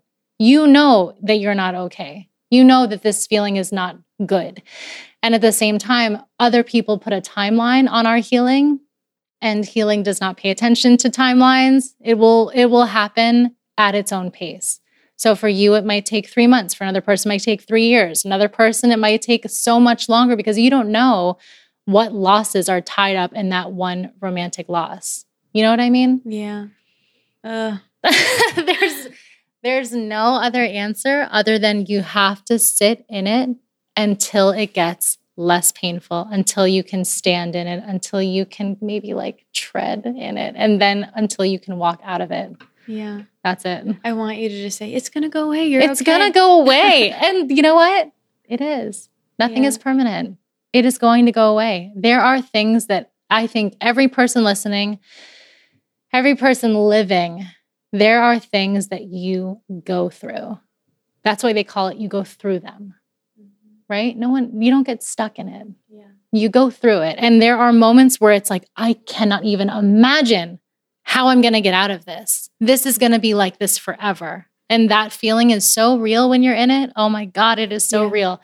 But the reality is, you go through it. You will overcome things you did not think you could ever overcome because that is what a human being does. That's what it is to be human. That's why it's so damn hard. Yeah. Because you go through it. Oh my God. And it's also not linear too. Yeah. Like I'll have moments where I like right now, I feel like pretty okay. Like yesterday I was crying. Later I'll probably, you know, like it's Might just cry like, later.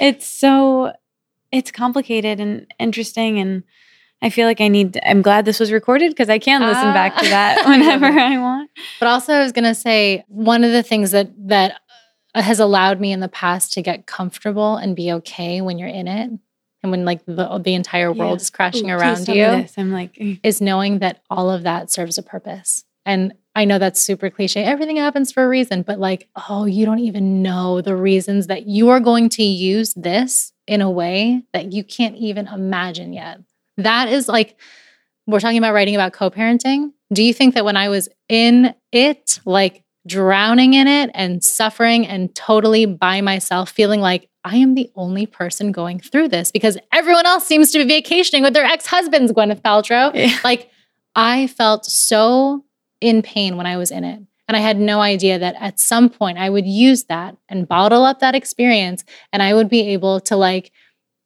use it as a balm to offer other people. That feels so good. No experience is wasted. I think that is something that writers need to know. I think it's something that people need to know that everything that is happening is happening for you to use at some point. And not knowing how is really scary, but just knowing that that is a solid truth. I mean, one of the ways that I highly recommend everybody write a memoir because you will see how all of these things are connected. You will see, like, oh, that's what, mm-hmm, that's why I went through that yeah, because that prepared me for this. It's like making a timeline of your growth. It's horrifying and painful and very time consuming to do this, but it definitely is confirmation that all of this has a purpose and you're not going to see it immediately. And you might not even see it like anywhere close to immediately after, but like at one point, it will all make sense. It was not for nothing. No pain ever is just is just there because, you know, God or spirit or the universe got bored and wanted to just torture you one day. Like it's there for a reason. Yeah, it's like that TED talk whatever happens to you make good art. Yeah. Oh my god, yeah. It's, it's true. That's where it comes from. Yeah. Yeah, it's interesting though. I think we talked about this in in class or maybe outside of it about how taking 6 months before after something happens to Mhm. process it before you make art about it. Yeah. Is that what you did with co-parenting with things that you've written? Oh? I would say that for most of the things that I've written, it's been years. Like I will not write about my marriage to Josh for years to come, like my actual marriage, because there's still so much that needs, so much dust needs to settle. Um, but everything else I've written about has been, there's been that valuable buffer of time. The only thing that has not had that buffer of time, uh, I wrote a piece on co parenting for Time Magazine. And I wrote that when I was in it, when I was so sick of everybody saying, it's so great, it's so rosy, it's so wonderful, we're all so evolved. Like, yes, true, maybe sometimes, but not a lot of the time. Yeah. And I thought that piece had a purpose, which is that I wanted people to feel like they could say this sucks. Because if people can't, if people are not allowed the space to to show weakness, they'll never feel comfortable. Um, they'll never be comfortable feeling it. And in order to grow and get stronger, you have to realize that you are a little bit weak, and not it's not a bad thing. You know what I mean? I wanted somebody to Feel less alone. yeah to feel less alone because i knew from conversations i had had that i had after that piece came out oh my god i had hundreds of responses that were just like thank you Yeah. i feel like i've been trying to live up to this standard that is impossible so yeah that piece served a purpose and i was very much still in it and living that reality which is probably why it was written everything that i write quickly you know is coming from like a place of truth because you don't even have to think about that. You're just like, blah, give me a pen. it's Yeah. just out there. Yeah, yeah, yeah. Letting it out. Yeah. Okay, there's so many things I want to ask you. So we'll do the quick fire questions now. Some of these are easy and then some of them are are longer, but okay. I'll warm you up with the easy ones. Okay, best thing you've eaten in the last week. Mm. Best thing I've eaten in the last week. This is such a hard question. I was just in the Hamptons for the weekend. Best thing I've eaten in the last week. You know what? There is this amazing, um, it's like a little French restaurant on the Lower East Side. It's called Les Enfants de Bohème. They have a Nutella crepe. I know that's so basic. It is so good. Amazing. Okay, this is a this is a time we didn't really talk about this. Let's actually quickly talk about I was going to ask you your favorite place in New York. So maybe Oh wow! tell I me have so that. many. yeah, tell me a couple. place but I feel like we what? should mention you're leaving New York. I'm leaving New York. So the next New things I was going to ask you were what will you miss about New York and what Mm. will you miss most and what will you miss least about New York? Okay, And then I want to know your favorite places. great. Okay, so what will I miss most about New York? I will say first that I've been here for 11 years, and that feels like long enough. I have been trying to leave New York for about eight of those years. so this is like a long time coming. I'm not yet nostalgic about it. I'm sure the second that I board the plane, I will be like, oh no. But right now I'm I'm actually finding that the second I decided to move, I've started to appreciate everything here, knowing that I'm leaving it, you know? Why did you decide to move? Oh, I have been, like I said, like I've, I've been wanting to leave New York since 2015, 14.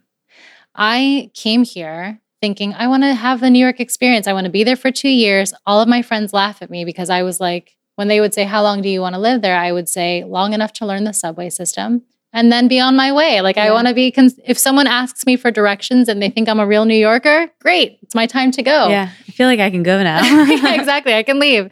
And um, but then life does what life does, right? I met someone, I had a child, my career started to take off, and I in years past, and I've been here for a long time. And so I've been wanting to leave for a while because I feel like I've outgrown it. I feel like everything I came here to do, I have done so much more. I mean, if my goal was learn the subway system and maybe publish something, I've definitely surpassed those goals. And the reality is like I've been to every party. I've been to every opening. I've been to everything. They're all they're all the same, right? Like they're all the same. You're going to have mm-hmm. the same beautiful nights under the stars with your friends on a rooftop.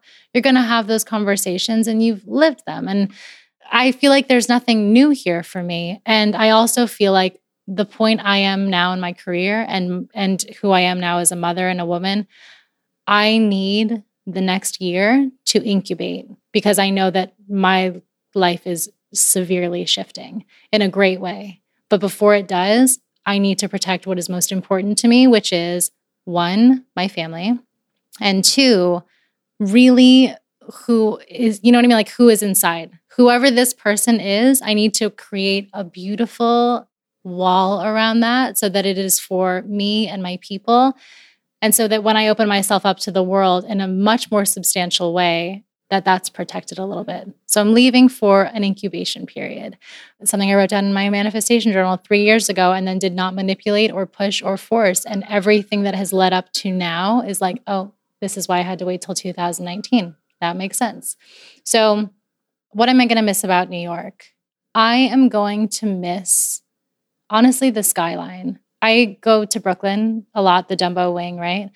And just being on the water or seeing the water in the city in that contrast where it looks like when you're looking at the city, it looks so serene when you're far away from it. And then knowing the chaos that is inside, I love that contrast so much, especially at night. I'm going to miss that view. I'm going to miss my people here, but I know that my people are my people wherever I go. The friendships that I have and the people that I that I bring into my life, they're more solid in a way that we don't need to be in the same space.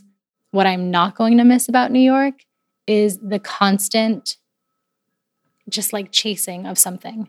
I'm not at a point in my life where I'm chasing anything, right? So that when I moved here, I was 20, 21, 22. And so I was chasing everything. I was chasing men. I was chasing pleasure. I was chasing money. I was chasing opportunities. I was chasing a career. I was always chasing. And now I have everything that I want. I mean, like that feeling of like, I want for nothing right now. Mm. And this is a city that just has its, you know, is constantly offering you things. So it's just like, no, thank you. No, thank you. no, thank you. So yeah, I'm not going to miss that kind of frenetic chasing. I, I'm going to a place where I think it's so much more calm than than anywhere I've ever lived before in my life, and I'm I think that is in alignment with with how I feel inside. Mm. Yeah. That's so cool. And have you uh, read the Goodbye to All That, the Joan oh, Didion? Oh, absolutely. I love that. I love it. And it's also like, I think that when people start to get angry in New York is whenever they have overstayed their welcome.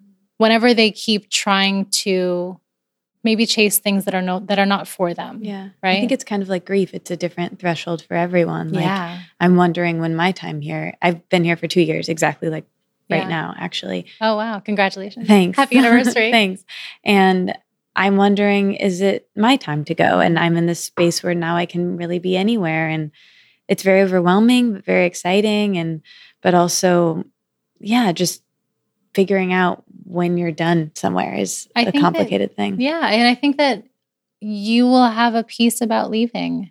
If I had tried to do this years ago, I would have felt hesitant. I would have felt, oh, but what if? Like, I don't know. I don't feel that. I feel like I was telling you earlier, like I, I want to do an Irish goodbye on New York City and just sneak onto the plane yeah. and, and in the middle of the night because I feel such calm about what I've accomplished here and what I've lived here.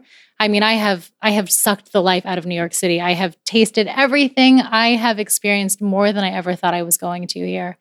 And so when you're ready to leave, you'll be the first to know. You'll feel it. Yeah. yeah. And it won't feel like like you're second guessing it or you're forcing yourself out or you're being kicked out. Yeah. Oh, I like that. But as I say, my favorite place yeah. is in New York. I'll just focus on places to write because I have spent oh, so great. much of my life writing here. All of my friends make fun of me because I spend so much time in hotel lobbies. so the Marlton is oh, amazing. Right. Uh, I live down the street from there. It's amazing. Magical in there. I was so bummed when it got really popular for a minute and then it was like packed all the time. The Marlton has an amazing fireplace and so you can cozy. sit in their lobby all day, every day. Yeah. Mr. C, which is at the seaport. Yeah, it's. I feel like, these are like just empty. for me. these are just for you. It's empty almost all the time. Okay. And the, I mean, they have let me sit in there for hours and hours, and it's so quiet and it's so beautiful. Ludlow Hotel in the back garden so stunning. No one's ever back there and it's insulated. So you can go out there in the winter and feel like it is not freezing outside.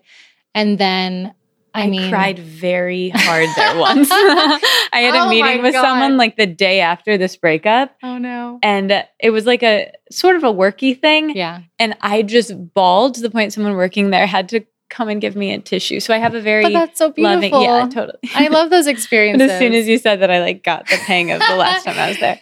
Um, the number of places I have cried in this city. Oh God, That could be a we could we could make a whole yeah, we could make a whole book of those. But um, the last place in New York City that I love so much is actually just by the water. So there's I've I have lived in the seaport for years of my experience here, two different places. And just this little overpass that's like, it's not pretty by any means. It's under a bridge. I feel like a troll, but it's like, I've had so many emotions on those benches out there. And it's just this place where I think that you are allowed to celebrate and you're allowed to cry and you're allowed to just like be in whatever emotional state you're in in this very public space. And it's like, it's almost like you're guarded. It's it's beautiful. I love it. My little bench at the South Street Seaport. That's so That's it. magical. I'm writing down all of those and going to go on like a Jess writing tour. You should. Honestly, they're the best writing places. I have not told people about these places for years because I don't. Now that I'm leaving, I'm like, great. I don't care if they're overcrowded. I know it's funny. I have this coffee shop in the West Village that I love so much that I talk about on here.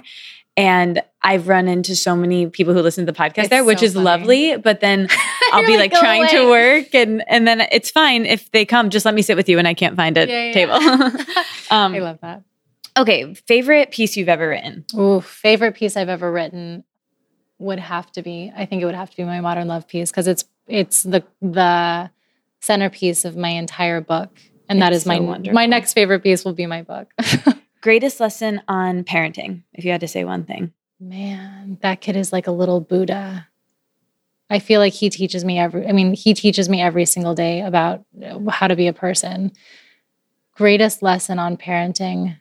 Oh, I listened to this Oprah podcast yesterday or the day before, and I will blank on the woman's name. You I can think I figure it just out. listened to that one. It's yeah. about how, like, we as parents come at parenting with this idea of, like, I'm going to fix this child. I'm not going to make all the same mistakes my parents did. And we're trying to control our kids and turn them into these beings. And the reality is that our kids are the professional, like, be- beings. Like, they, Yeah. they just are. You know what I mean? They wake up in the morning and they are just living and they are in the moment. And we should be taking lessons from them. My my parenting strategy has been like listen to your kid. so good. it's really, yeah, it's so chill. Greatest lesson on romantic love, Greatest lesson on romantic love. Ooh, Roman- man. romantic relationships. Love, love this topic. Greatest lesson on romantic love has probably been. I know Oprah says it, but she's right. When someone tells you who who they are, listen to them the first time. The person who I spent years of my life suffering over said to me early on in our relationship, "I cannot love you like you deserve to be loved." And I was like, "Oh, I'll show you how." like, "No, no, no, I'll just teach you." Well, I didn't. Dear dear reader, I did not teach him yeah, listen to people when they tell you who they are because people run around this world saying to you very clearly when you meet them, this is who I am, this is what I can give you, this is what I can't. And our narrative that's constantly running through our brain, that is spinning usually a very different story. Mm, so good. Greatest lesson on dating, meeting people. I feel like you're very magnetic. Yeah, I mean, as far as me, so I am on, I haven't written about this yet, but I'm sure at some point I will. I am now coming into one year of celibacy. I have dated no one. I have looked at no one. I've slept with, I, it's honestly amazing. It's like men are invisible to me. It's kind of magical. I don't know what's happening, but I like it. So, as far as meeting people, great. Meet all the people you want to meet. I think it's a beautiful, this is a beautiful city to do that. Dating advice, oh man, not everyone's gonna like this, but I feel like it's true. Okay, I'll just give you the I'll give you the exercise my therapist gave me, which is really, really been beneficial in my life. Make a list of the partner you want in your life. Make a list of like every characteristics that, they have, how they treat their family, how they are with kids, how they fight, what what their work ethic is. Very be as detailed as possible, and then look at that list, and then become everything on that list Mm, so good. so hard Yeah. so hard but so necessary otherwise you're just going to keep looking for people that um, are creating characteristics that you don't have in yourself that you want for yourself Oh, yeah, man. it's tough Got a lot of work to do. that's the celibacy um, okay, you seem really confident. Have you always been that way? What advice Mm. do you have on confidence? And Yeah. That's that's an awesome question. And this is going to sound terrible. I have always been this way and here's why. I was homeschooled for 9 years. I was never bullied. I never had anyone in my life tell me that I couldn't. I never had anyone in my life tell me that I shouldn't, that I wasn't good enough. I had two parents who were all kinds of crazy and beautiful and wonderful, but they absolutely made me feel like I was so funny and so beautiful and so smart. And I have walked around this entire world with their voices in my head and their laughter in my head. So that confidence 100% comes from supportive parents and from a lack of just being around kids who are just so hating on themselves that they have to hate on you too. That's so lovely and sweet. I really am so glad that that happened for you. So you can be like, that I'm way. so happy for you. no, it, it's but it's lovely because It now really you're is. an remi- It's almost like growing up in a in a little Yeah. bubble. I told you this in class when you told us that you were homeschooled. That like all my favorite people are homeschooled. Yeah. it's really a Because you get to come into your own without anybody Yeah. else's expectations. And the reality is that the world expects a lot from people. totally. Yeah. You wrote an essay a couple of years ago called "Why Every Woman Should Have a Male Friend." Oh, And I've never had a good male friend. Can you talk about that essay and, and having male friends? yeah. So I will preface this by saying this is before I read Text Me When You Get Home. Which I we love. Previous yeah, as, as we love. I How I Met Jess, actually. Yeah, it's so funny. The world works in silly, silly ways. The reason that that book struck me so much is because I've always been that girl who's like, I just get along better with guys. I just always have male friends. And the truth of that essay is that there are men in my life where our interactions over years and years and years has never been sexual. Partially because half of those men are gay. I have nothing to offer them. Mhm. But the straight men in my life that have only been there for the purpose of friendship, um, I think that I think it's so valuable to have just to have the ability to see men as allies, not want anything from each other, not need anything from each other. I think so much of what happens in romantic relationships is we just need, right? We just need so much. Oh my God Yeah. But friendships it's it's voluntary. It's very much like hi how are you? Catching up like it's very low stakes. And so i needed men in my life that didn't need anything from me.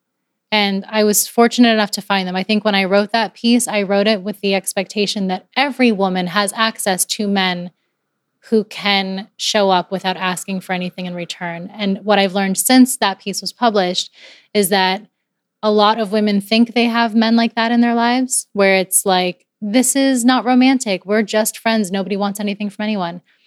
And just to find out like that that person that you think is your friend is actually just playing a really really long game. Like Yeah. you know what i mean? Totally. so i think that there's value in male friendships. It gives you the other side of a story. But i wrote that from a place of not knowing the value and not having lived and seen the value of female friendships. So That's so you you should do a follow up. i know right be like and ps yeah. Well, that was this the postscript. Here. exactly Um, what do you do when you're feeling overwhelmed or disorganized? You seem to me like you're someone who's really with it and just together. And you have to be, I guess, as a mom and such a successful person. But what are your kind of tips for that?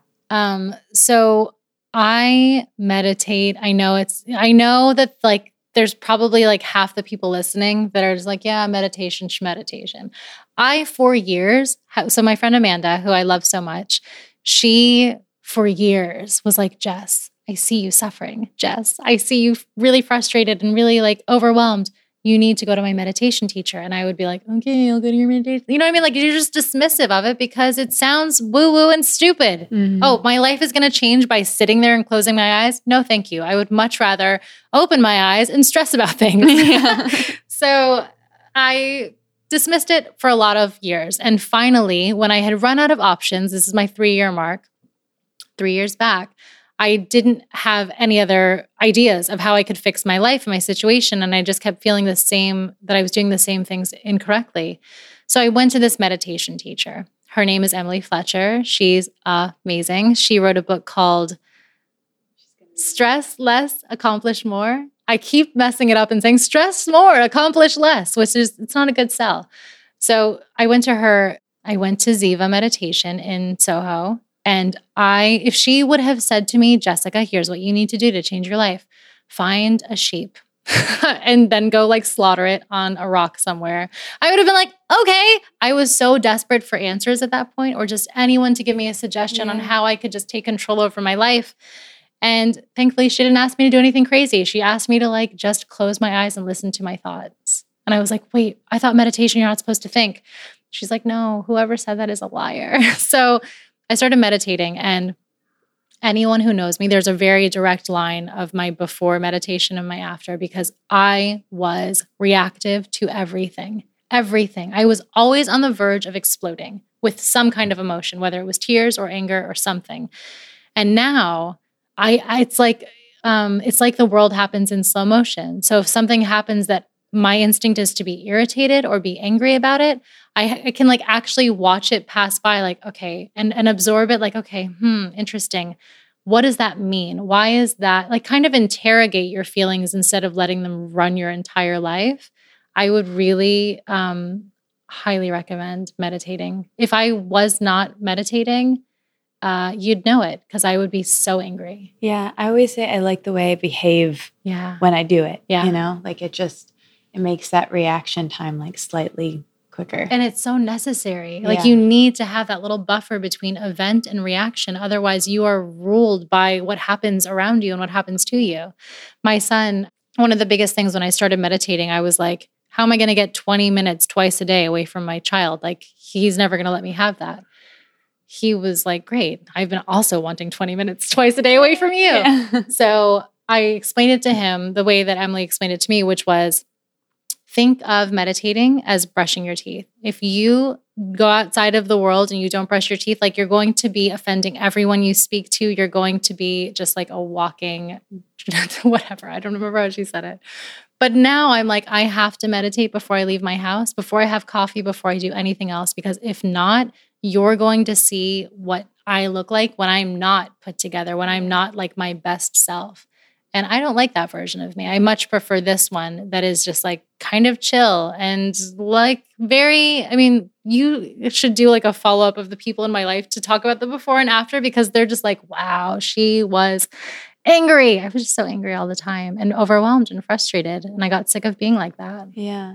That's really interesting. So I've been doing TM meditation since 20, which is similar to Emily's going to do the podcast.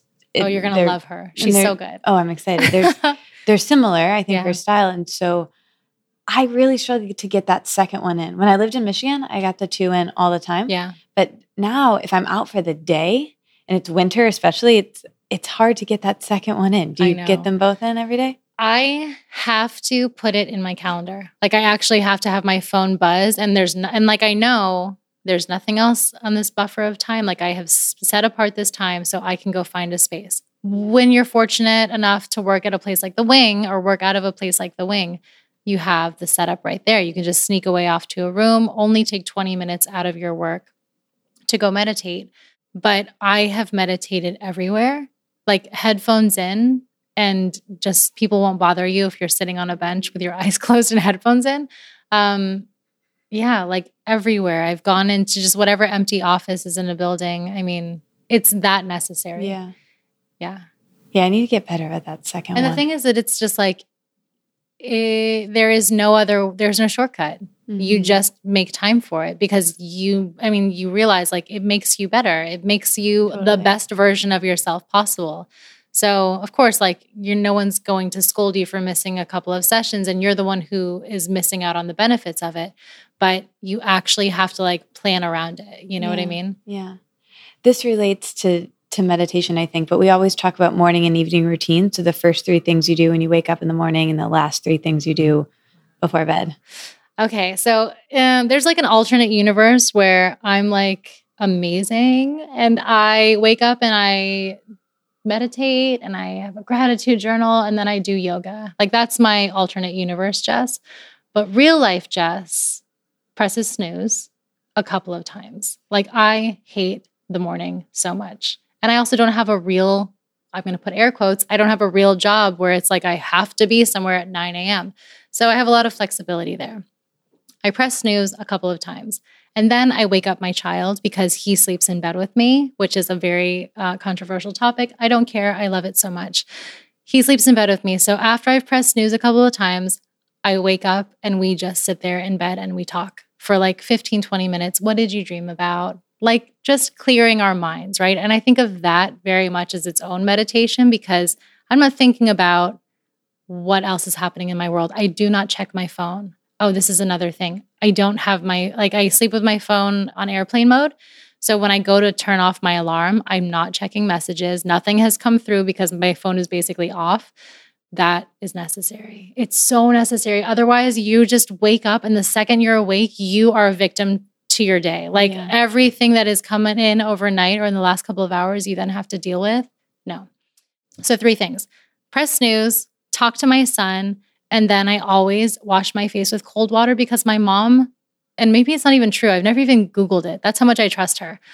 My mom said that the only way to really actually wake up is to wash your face with cold water. Wow. I'm like, oh God, is this true? I've been it. doing this for 30 Well, it doesn't matter. Placebo. It's working for you. So after that, I'm awake. I'm ready to start my day, and then we go. The three things I do before bed. This is do, something do that you I guys, do you, so you take him to school and Oh, yeah. you do and then you like get into your work day. Do you have any like yeah coffee, breakfast, any of that? Well, I stopped drinking work? coffee. Um, I stopped drinking coffee, which was so wow. That was so hard. I think that was harder than stopping alcohol because caffeine disguises exhaustion. And I work really hard, and you work really hard, and we all work really hard. So we don't want to feel exhausted. That's why we keep drinking coffee. That's why we keep having caffeine to kind of stimulate that. So I stopped drinking caffeine and started drinking Teeccino, which is I, I think I have a cup of it back there, but it tastes like coffee. It smells like coffee. It has no caffeine, and it's made of like I don't know nuts and berries and who knows what they put in there. It's all natural though. So I'll drop off Noah, and he's right around the corner. Which oh my god, I think the key to happiness is minimizing your commute to nothing, and then you can just wake up and put your flip flops on and walk to. Oh, it's so nice every place that I go to is within 10 minutes walking distance from my house. So I actually don't have to go anywhere. So that removes like the rush and the racing and the traffic and that frustration. I drop off Noah and then I either go to the assemblage or the wing or one of my many lobbies. and then I, before I answer emails, before I do anything, I just do 45 minutes of my own writing because otherwise I might not get to it. Yeah. And that to me is like the most important thing. If I stopped writing, I feel like it would stop everything else in my life. I would stop teaching, I would stop this, I would so it's the most important thing and I do 45 I don't even isn't that crazy? It's my job and I don't even give it a full hour in the morning because I know that's not realistic. And after that is like the never ending emails. I could be a full time job just dealing with my inbox. You know, I feel like I'm a professional email writer. It's it gets very insane. And I love that you have your out of office because just Yeah. like expect a delay. That's yeah.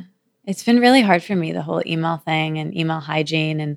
So honestly, like being in your class, it was really good because I just let myself get really behind because I'm like, I'm going to focus on writing this essay for four weeks. Yeah. And it taught me that I can do that when I want to work on a project. Absolutely. And the thing is, I really put this into practice. And maybe it's my years of being a passive aggressive assistant. I ignore a lot of things because I feel like the person who is asking me something or needing something from me will figure it out on their own if I don't step in. And that honestly is like where the learning occurs is like, okay, I actually don't need this person. I'm only reaching out because I feel uncomfortable of like whatever I'm feeling right now. And then the three things I do before bed my son has been an amazing teacher in all ways. So his bedtime routine very much mirrors mine, where we I'll, like I'll take a bath or I'll take a shower and then I will never I cannot be on my phone before bed. I know that people think it's really hard to break this habit, but it's not. You just put your phone in a different place or you turn it off or you like actively say I'm done. So I'll take a shower and then I will read a book or I will handwritten pages, I'll edit them, but I won't look at a screen because I think that really impacts how I sleep. And I didn't realize I was getting such shitty sleep until I wore a Fitbit. I turned 30 and bought a Fitbit because that's what you do. And I looked at my sleep and I sleep like I sleep like a crazy person. Like maybe one or two hours of actual rest a night. And the rest of it is just me moving around and oh my God. So I had to change something. Oh, and I'll also drink tea before I go to sleep. Like the whatever the bedtime tea is that has the little fortune that we love in this and, like, family. seriously, it's like that is my little treat. I have to find little treats and ways to reward myself because Yeah. no one else is doing it for me. yeah. So that's my little like, okay, if you drink your tea before bed, you get this little like quote that you're gonna love. it's so I feel like life is just a way of gamifying it to make ourselves feel good and yeah. have little moments of pleasure because it's really hard to be a person. It's really hard, but at the same time, it's really hard to be a person, but it's also really, really cool. yeah. When I think about the conversations that we have, like the conversations that people have, this conversation, you know, it's really cool that we come from, and we meaning like all of us come from totally different walks of life. We have totally different experiences, different scars, different stories, and yet we can sit here and and kind of just hold a space for each other. I think that that's a magical thing. I think that's what happens when you write. I think that's what happens when you read. I think it's what ha- what's happening in this room. So, yes, being a human being is really really hard, but it does have some nice little rewards that come with it. It's all equally magical and wonderful. And on the other side of pain is beauty and love and connection. And I know. I think it's so strange that we like as a culture we shy away from the things that hurt, neglecting the reality that the things that hurt are usually coincide with the things that heal us, the things that make us happy, you know, like emotions are kind of just muddled in there together and to turn off to turn off our ability to feel only half of them is not possible. yeah, it's like what you were talking about before about having a thick skin blocks you from not only the bad stuff, but feeling the highs is high too. Honestly, it is amazing. I feel like I, re- I read it or I wrote this to my class. Um, I do an online class, but it was just like, if you have a thick skin, you cannot feel the breeze on your arm. Like that to me is just, I want to feel all those things. And I think that you're very much the same way where it's it's not even sentimentality, it's just we want to feel alive, right?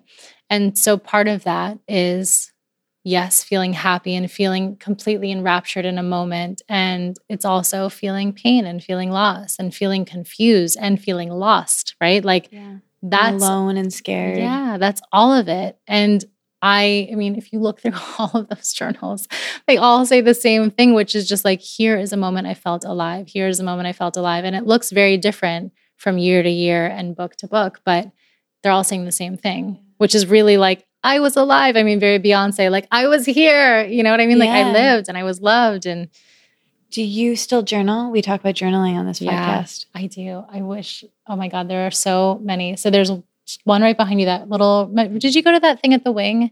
They had like Oh, a yeah, I got that too. I, I feel like I see that notebook everywhere. Yeah. So I started writing in that. That's my manifestation journal, or my second one. It's so funny. I love that you think I'm organized and I think I'm not. But now thinking about my journals, I'm very much organized. I have one journal for manifesting. I have, oh, I don't, I think it's at Josh's house. I have this really beautiful journal that is just like my, um, it's like the things I know will one day end up in a book somewhere Mm. but I'm not going to write it yet. yeah. Yeah. And so that's where I keep all of those things. And those are really important to me because they're like the baby Yeah, ideas don't that, lose that. yeah, right, that will become something at some point. Um, but I do still journal. I do not do it in a structured way. I do it.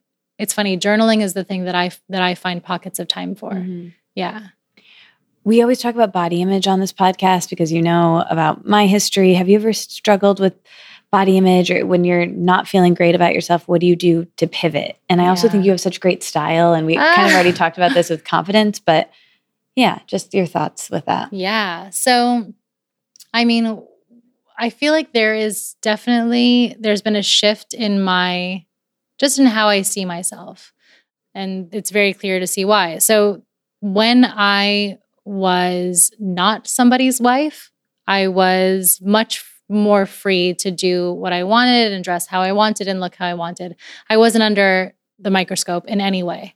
And then when I became somebody's wife, and not just somebody's wife, but somebody, somebody whose name was known, when I became yeah, we that, say, we can say Yeah, you married a famous not- person. we won't say his name. Yeah. So when I married Josh, it was just like I was under this microscope that I had never been under before.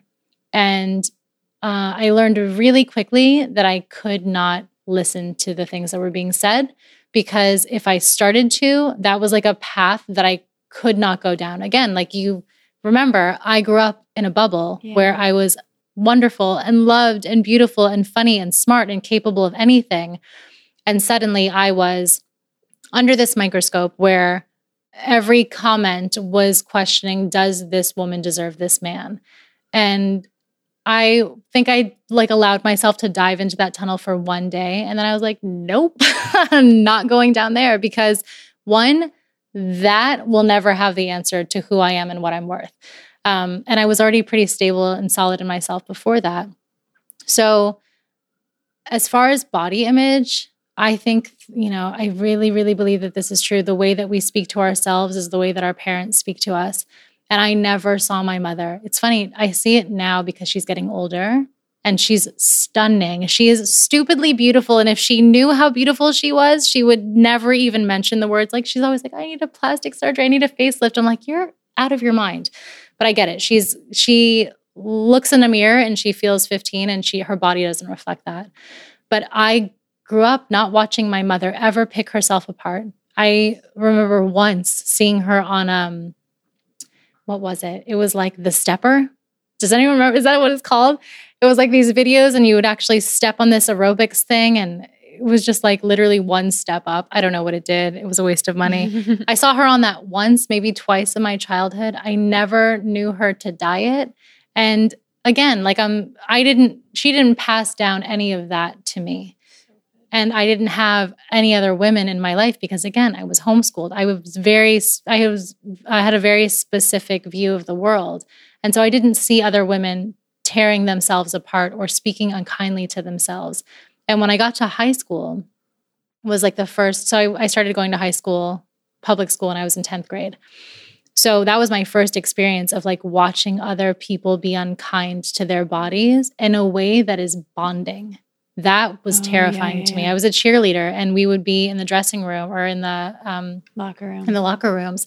And I like, I basically have always had the same body, which is like not very curvy, not very um, typical Latina feminine, I think, but it's always been my body and I've always accepted what it is and what it isn't. And watching the women around me just take pride in tearing themselves apart, just like comment by comment. I was horrified and I couldn't believe that they I couldn't believe that they allowed each other to talk to themselves that way. Whole Foods has this ridiculous sign that's just like treat um speak to yourself like it's someone you love or treat yourself like it's someone you love. so good. Whole It's Foods. so so good job Whole Foods Yeah. and it's just like I hear my you know I have a lot of female friends now and I think they're beautiful and I think that they're so smart and they're so capable and then I hear them say these things about themselves and I'm always like do not speak to my friend that way. Like you don't get to sorry. Like I will stand between you. It's hard to undo all of the things that the world tells us we are and we aren't right? Yeah. and I think one of the things that I struggled with it wasn't so much as as my body image but I would make my I said this earlier I would make my body pay for the mistakes of men in my life. So if I was in a relationship, for example, when I was in college, and my then boyfriend was cheating on me, and what did I do? I went out and got incredibly drunk and felt like shit the next day and went like on a bender for a week. Like, why would I why would I punish myself with my own body? You know? And I think that again, it goes back to numbing and not feeling the things we don't want to feel. But for me, it was a very short lived um, lesson where it was like, I don't want to give this person any more power. And so my retaliation is just being kind to myself in a way they couldn't be. Mm. Yeah. So, and I really relate to the part about seeing other people that you love saying bad things about their body. That's been particularly hard for me because I've had, you know, to use the word expanders again, people who I look at as so beautiful and I admire Yeah. and I want to be like, and then I'll hear them say something bad about them, their body. And I'm like, oh, but to me, they were so confident, beautiful, and telling me that I could be yeah. in this body that I'm in, and then being knocked down by that. It's so, it's just, anyway. No, and I, I think I think it's uh, I think social media fucks with this. I think I think there's like this standard of what bodies should look like. And because I didn't grow up with magazines, like I know I'm like, thanks, mom and dad, for sheltering me all those years in our bunker. Um, but now I'm like, you know, my body and our bodies are amazing. I made a human Totally. in my body. Like that to me, Crazy. I was obviously like the heaviest I've ever been when I was pregnant with Noah. And I remember thinking, I cannot get any bigger than this. Like it's actually, I'm going to pop. Like there's nowhere else for the skin to go. And even then, thinking, not feeling unattractive, but feeling so powerful, So like, cool. oh my God, look at what I'm doing with this. And then watching a body go back. Oh my God, that in itself was just, it's like a weird science experiment. But I think like once we start to look at our bodies um, and start to judge them by what they are capable of doing and what they're capable of overcoming, it doesn't matter if you don't have this size or this. Like it, it just seems so insignificant when it's like, but our bodies are so damn good to us. Why are we so mean to them? You know? yes. 1000%. Okay. Last question. This is just really a way to recommend things. So, Mm. book, music, podcast, food, TV show. Okay. These can be all time favorites Yeah. or things that just anything you want to recommend. Okay. So I will say two books. Um, Reema Zaman, I Am Yours. I, I tell everybody to read that because I love it so much. And because it recently came out and because she's a beautiful soul. And I think anyone who has ever been a human being, not male, not female, but just anyone who's had a human experience will love her book. It is it is so healing. And then Elaine Welteroth has a book that just came out called More Than Enough. It, I just finished reading it and I cried the entire time. And also, I'm like, I know Elaine's a writer. I know that. I know that I worked with her when she was a writer, when she was an editor. Like, but I just forgot how good she is. I, I guess because she's done so many things since then. But her book is, um, it's a memoir, and it's basically this idea of like, how did she get, how did she become who she is? And it's she's had an amazing life experience. So those are the two books I would recommend. Music, um, actually, this song I can't stop listening to. It's by Ruth B. How is it already 314? I know. It's crazy. I'm so sorry. okay. No, that's totally fine. Ruth B. and it's called Lost Boy. My brother and I have been listening to this song forever. Oh, cool. It's I'm like the last week I'm right now. obsessed with it. And then I don't watch TV. Um, I don't have a TV in my apartment. I haven't had a TV in my house since I was a child when my parents were between jobs and didn't have money. But rather than tell us that they couldn't afford cable, they were just like, so we don't have cable anymore because the internet or the the TV and cable and TV shows they're all secular. Like we were super religious. I don't know if I ever mentioned that, but they just basically pawned it off like TV is the devil, so we don't have it anymore. Um, but This Is Us is the last thing that I binge watched on Netflix, and I don't know if it's a good show, but I do know that I am madly in love with Milo Ventimiglia. So I don't care if it's a good show. I love him so much. Um, and then what was the other thing? Movies. Um, I think that's everything. Um, yeah, I don't know about movies. Is that terrible? No, it's totally fine. I'll ask you something else because I, I there was like four questions I usually ask people that I don't, but one I feel like I should touch on really quick. Sure. We always talk about spirituality, God, what happens when we die, Yeah, and now oh knowing that you grew up religious, where are you with that?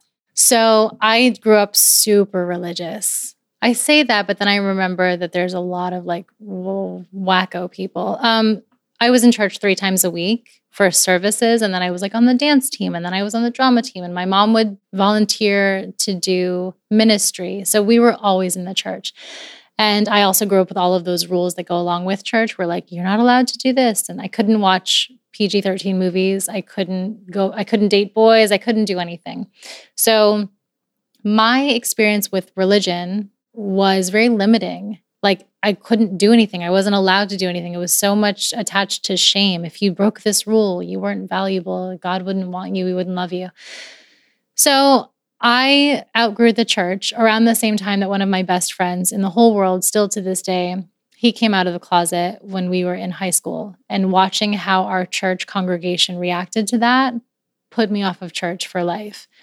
It was just like suddenly this like very close-knit community I thought was really supportive of each other had limits that I didn't understand.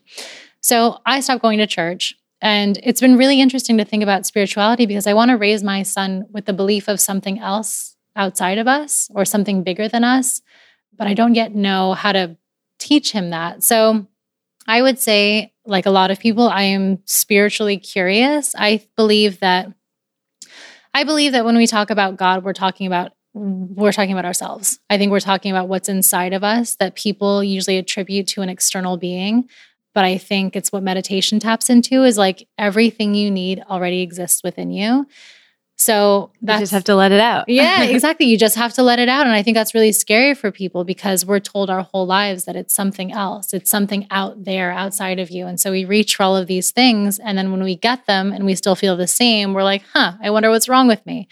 Yeah. So as far as spirituality, it's it's ever evolving. And I'm now at a point where I'm comfortable with that.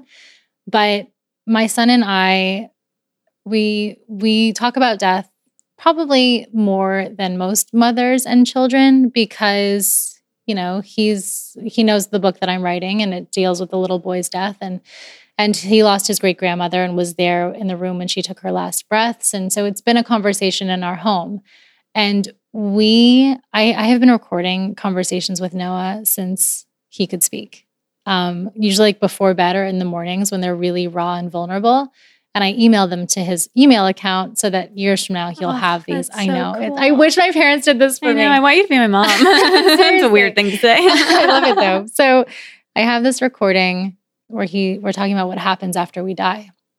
And I believe in reincarnation because it seems like the most interesting option. Mhm. It just seems like the most fun. Um, and so we always talk about what will we come back as. And so, you know, he'll say things like, "Well, if if I'm a dolphin, I want you to be one of those birds that dive into the water, so we can still like be around each other."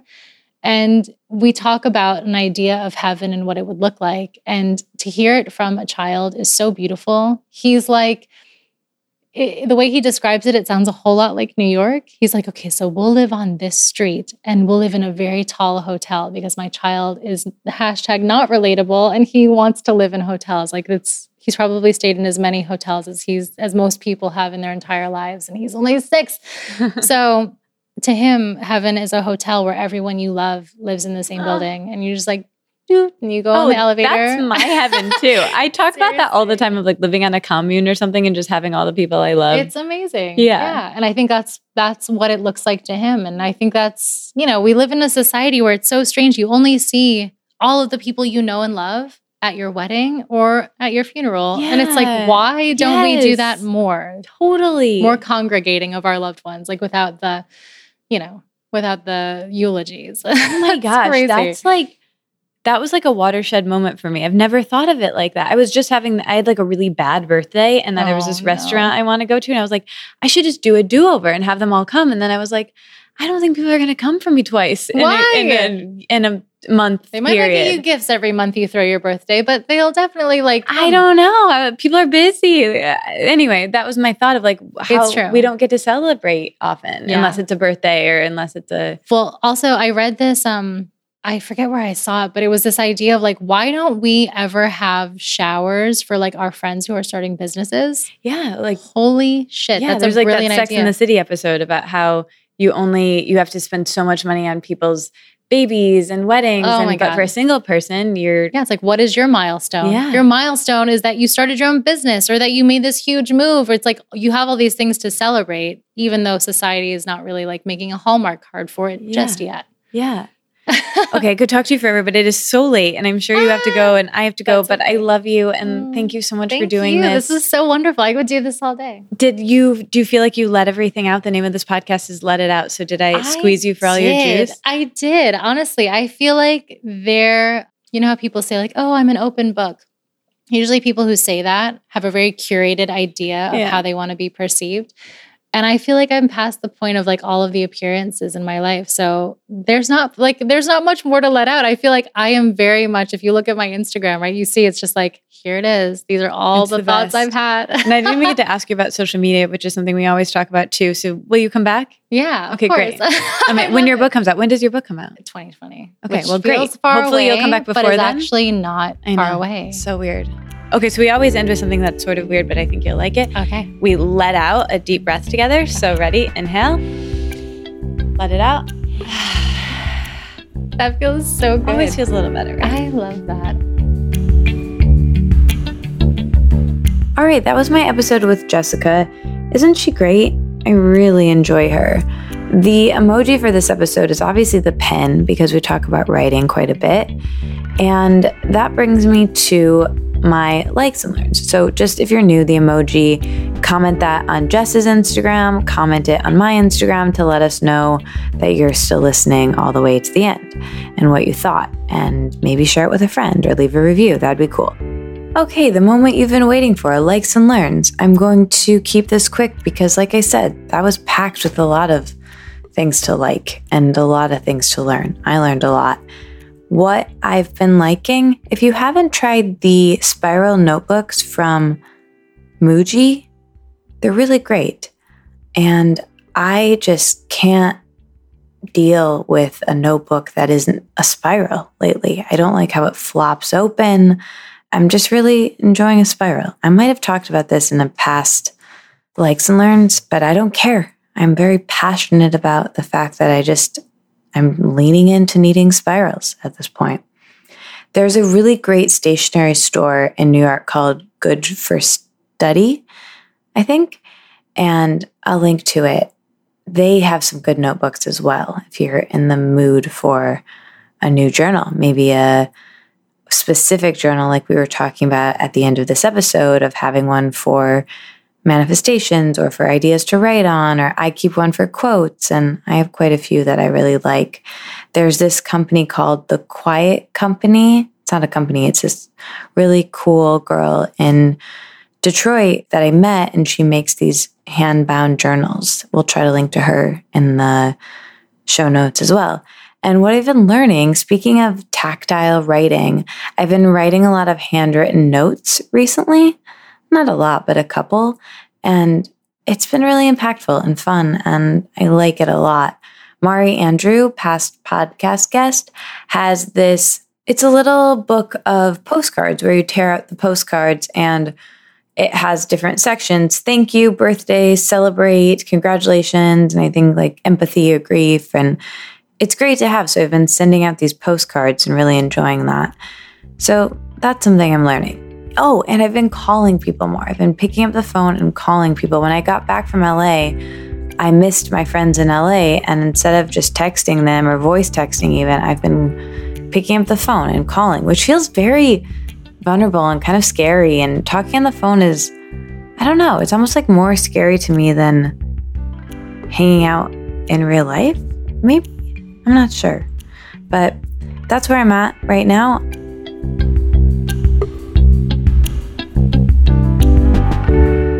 Listen, our skin is so different and so unique, and you have to find what works for you. But I really like this stuff BioClarity makes. I've been using their products for years, and most recently, I started using their skincare routines. They have these little regimens that you can use, and I started using one.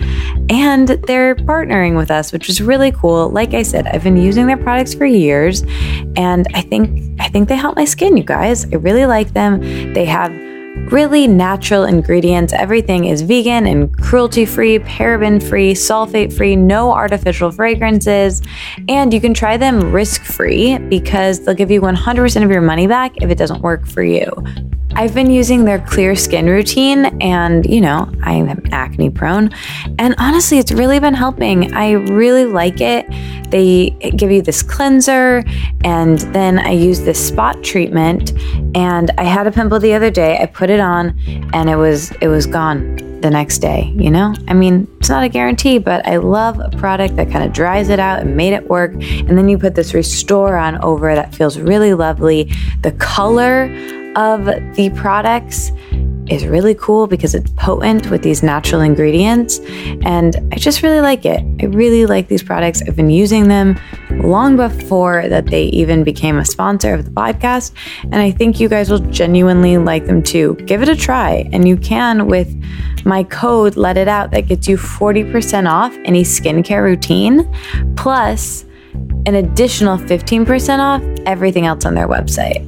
It's an incredible deal, and you just use my code Let It Out at checkout, bioclarity.com for 40% off the skincare routines, and then an additional 15% off everything on their website with my code Let It Out at checkout. I love Ned, you guys. CBD is something that's been very useful for me. It helps with my stress and anxiety. And if you haven't tried CBD, Ned is the place to try it. You can get 15% off your order by using the code Let It Out. All of Ned's products are organic and they're made from natural ingredients, small batch, slow crafted. I've talked to the founders on my podcast and they told me that the person that grows the plants actually plays music for them and says positive affirmations to them. It's so sweet. His name is Farmer Kurt. They just seem like this lovely company and lovely people. And I think honestly that makes the product better. So if you want to try out CBD, it's non psychoactive, derived from the hemp plant, but it's something that has been said to help with sleep, treat insomnia. It's anti inflammatory, it's a natural pain reliever. They have really great products. It's been said to help treat depression, and you know, it's something that is just maybe worth a try if you haven't tried CBD before. You know, these are areas that it's helped, and I love their, they make these chapsticks that are my favorite chapsticks in the world, but they're honestly, they're CBD oil that I put under my tongue. It's like, you know, it just helps me when I'm out in the world.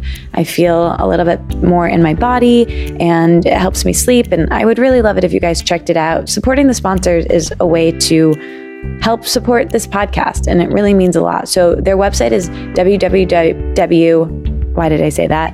It's just helloned.letitout. And to get your free shipping and 15% off and show your support for the show, Let It Out, use the code Let It Out. Thank you so much. The link is in the show notes. I hope you enjoyed this episode. If you did, let me know. Share it with a friend. I'm also doing a giveaway every single month. I want to give away something that I've been loving to you guys. And I feel like it makes us feel more connected and it's kind of like I'm giving a present. And I love giving presents, it's my love language. So, what I'm giving away this month is a big bag of Barukas nuts. I love these nuts so much. If you haven't tried them yet, this episode isn't even sponsored by them, but I love them so much. I just had some myself. I eat them all the time. I put them in my pocket while I'm walking around New York City. I had the founder on the podcast, as I do, and he was just so lovely and like shared this really intimate, tender moment that had nothing to do with his company or or his nuts, his the nuts that he makes yeah, okay. I'm I'm going to go. but I love you guys. Thank you so much for listening. To enter the giveaway, all the info on what to do for the June giveaway is in the show notes. I'll be around. I'll be around on Instagram. I'll be around next week with a brand new episode for you. And check out everything that Jess does. Read her essays, read everything that she writes in the future, including her book. And I'm really grateful that she did the podcast. And I'm really grateful to you that you hung out with us for a couple hours. If you're listening right now, let me know. Send me that pen. I want to I want to talk to you because I want to know what you think about this episode. You just spent a lot of time with Jess and I. Talk to you guys later. Bye.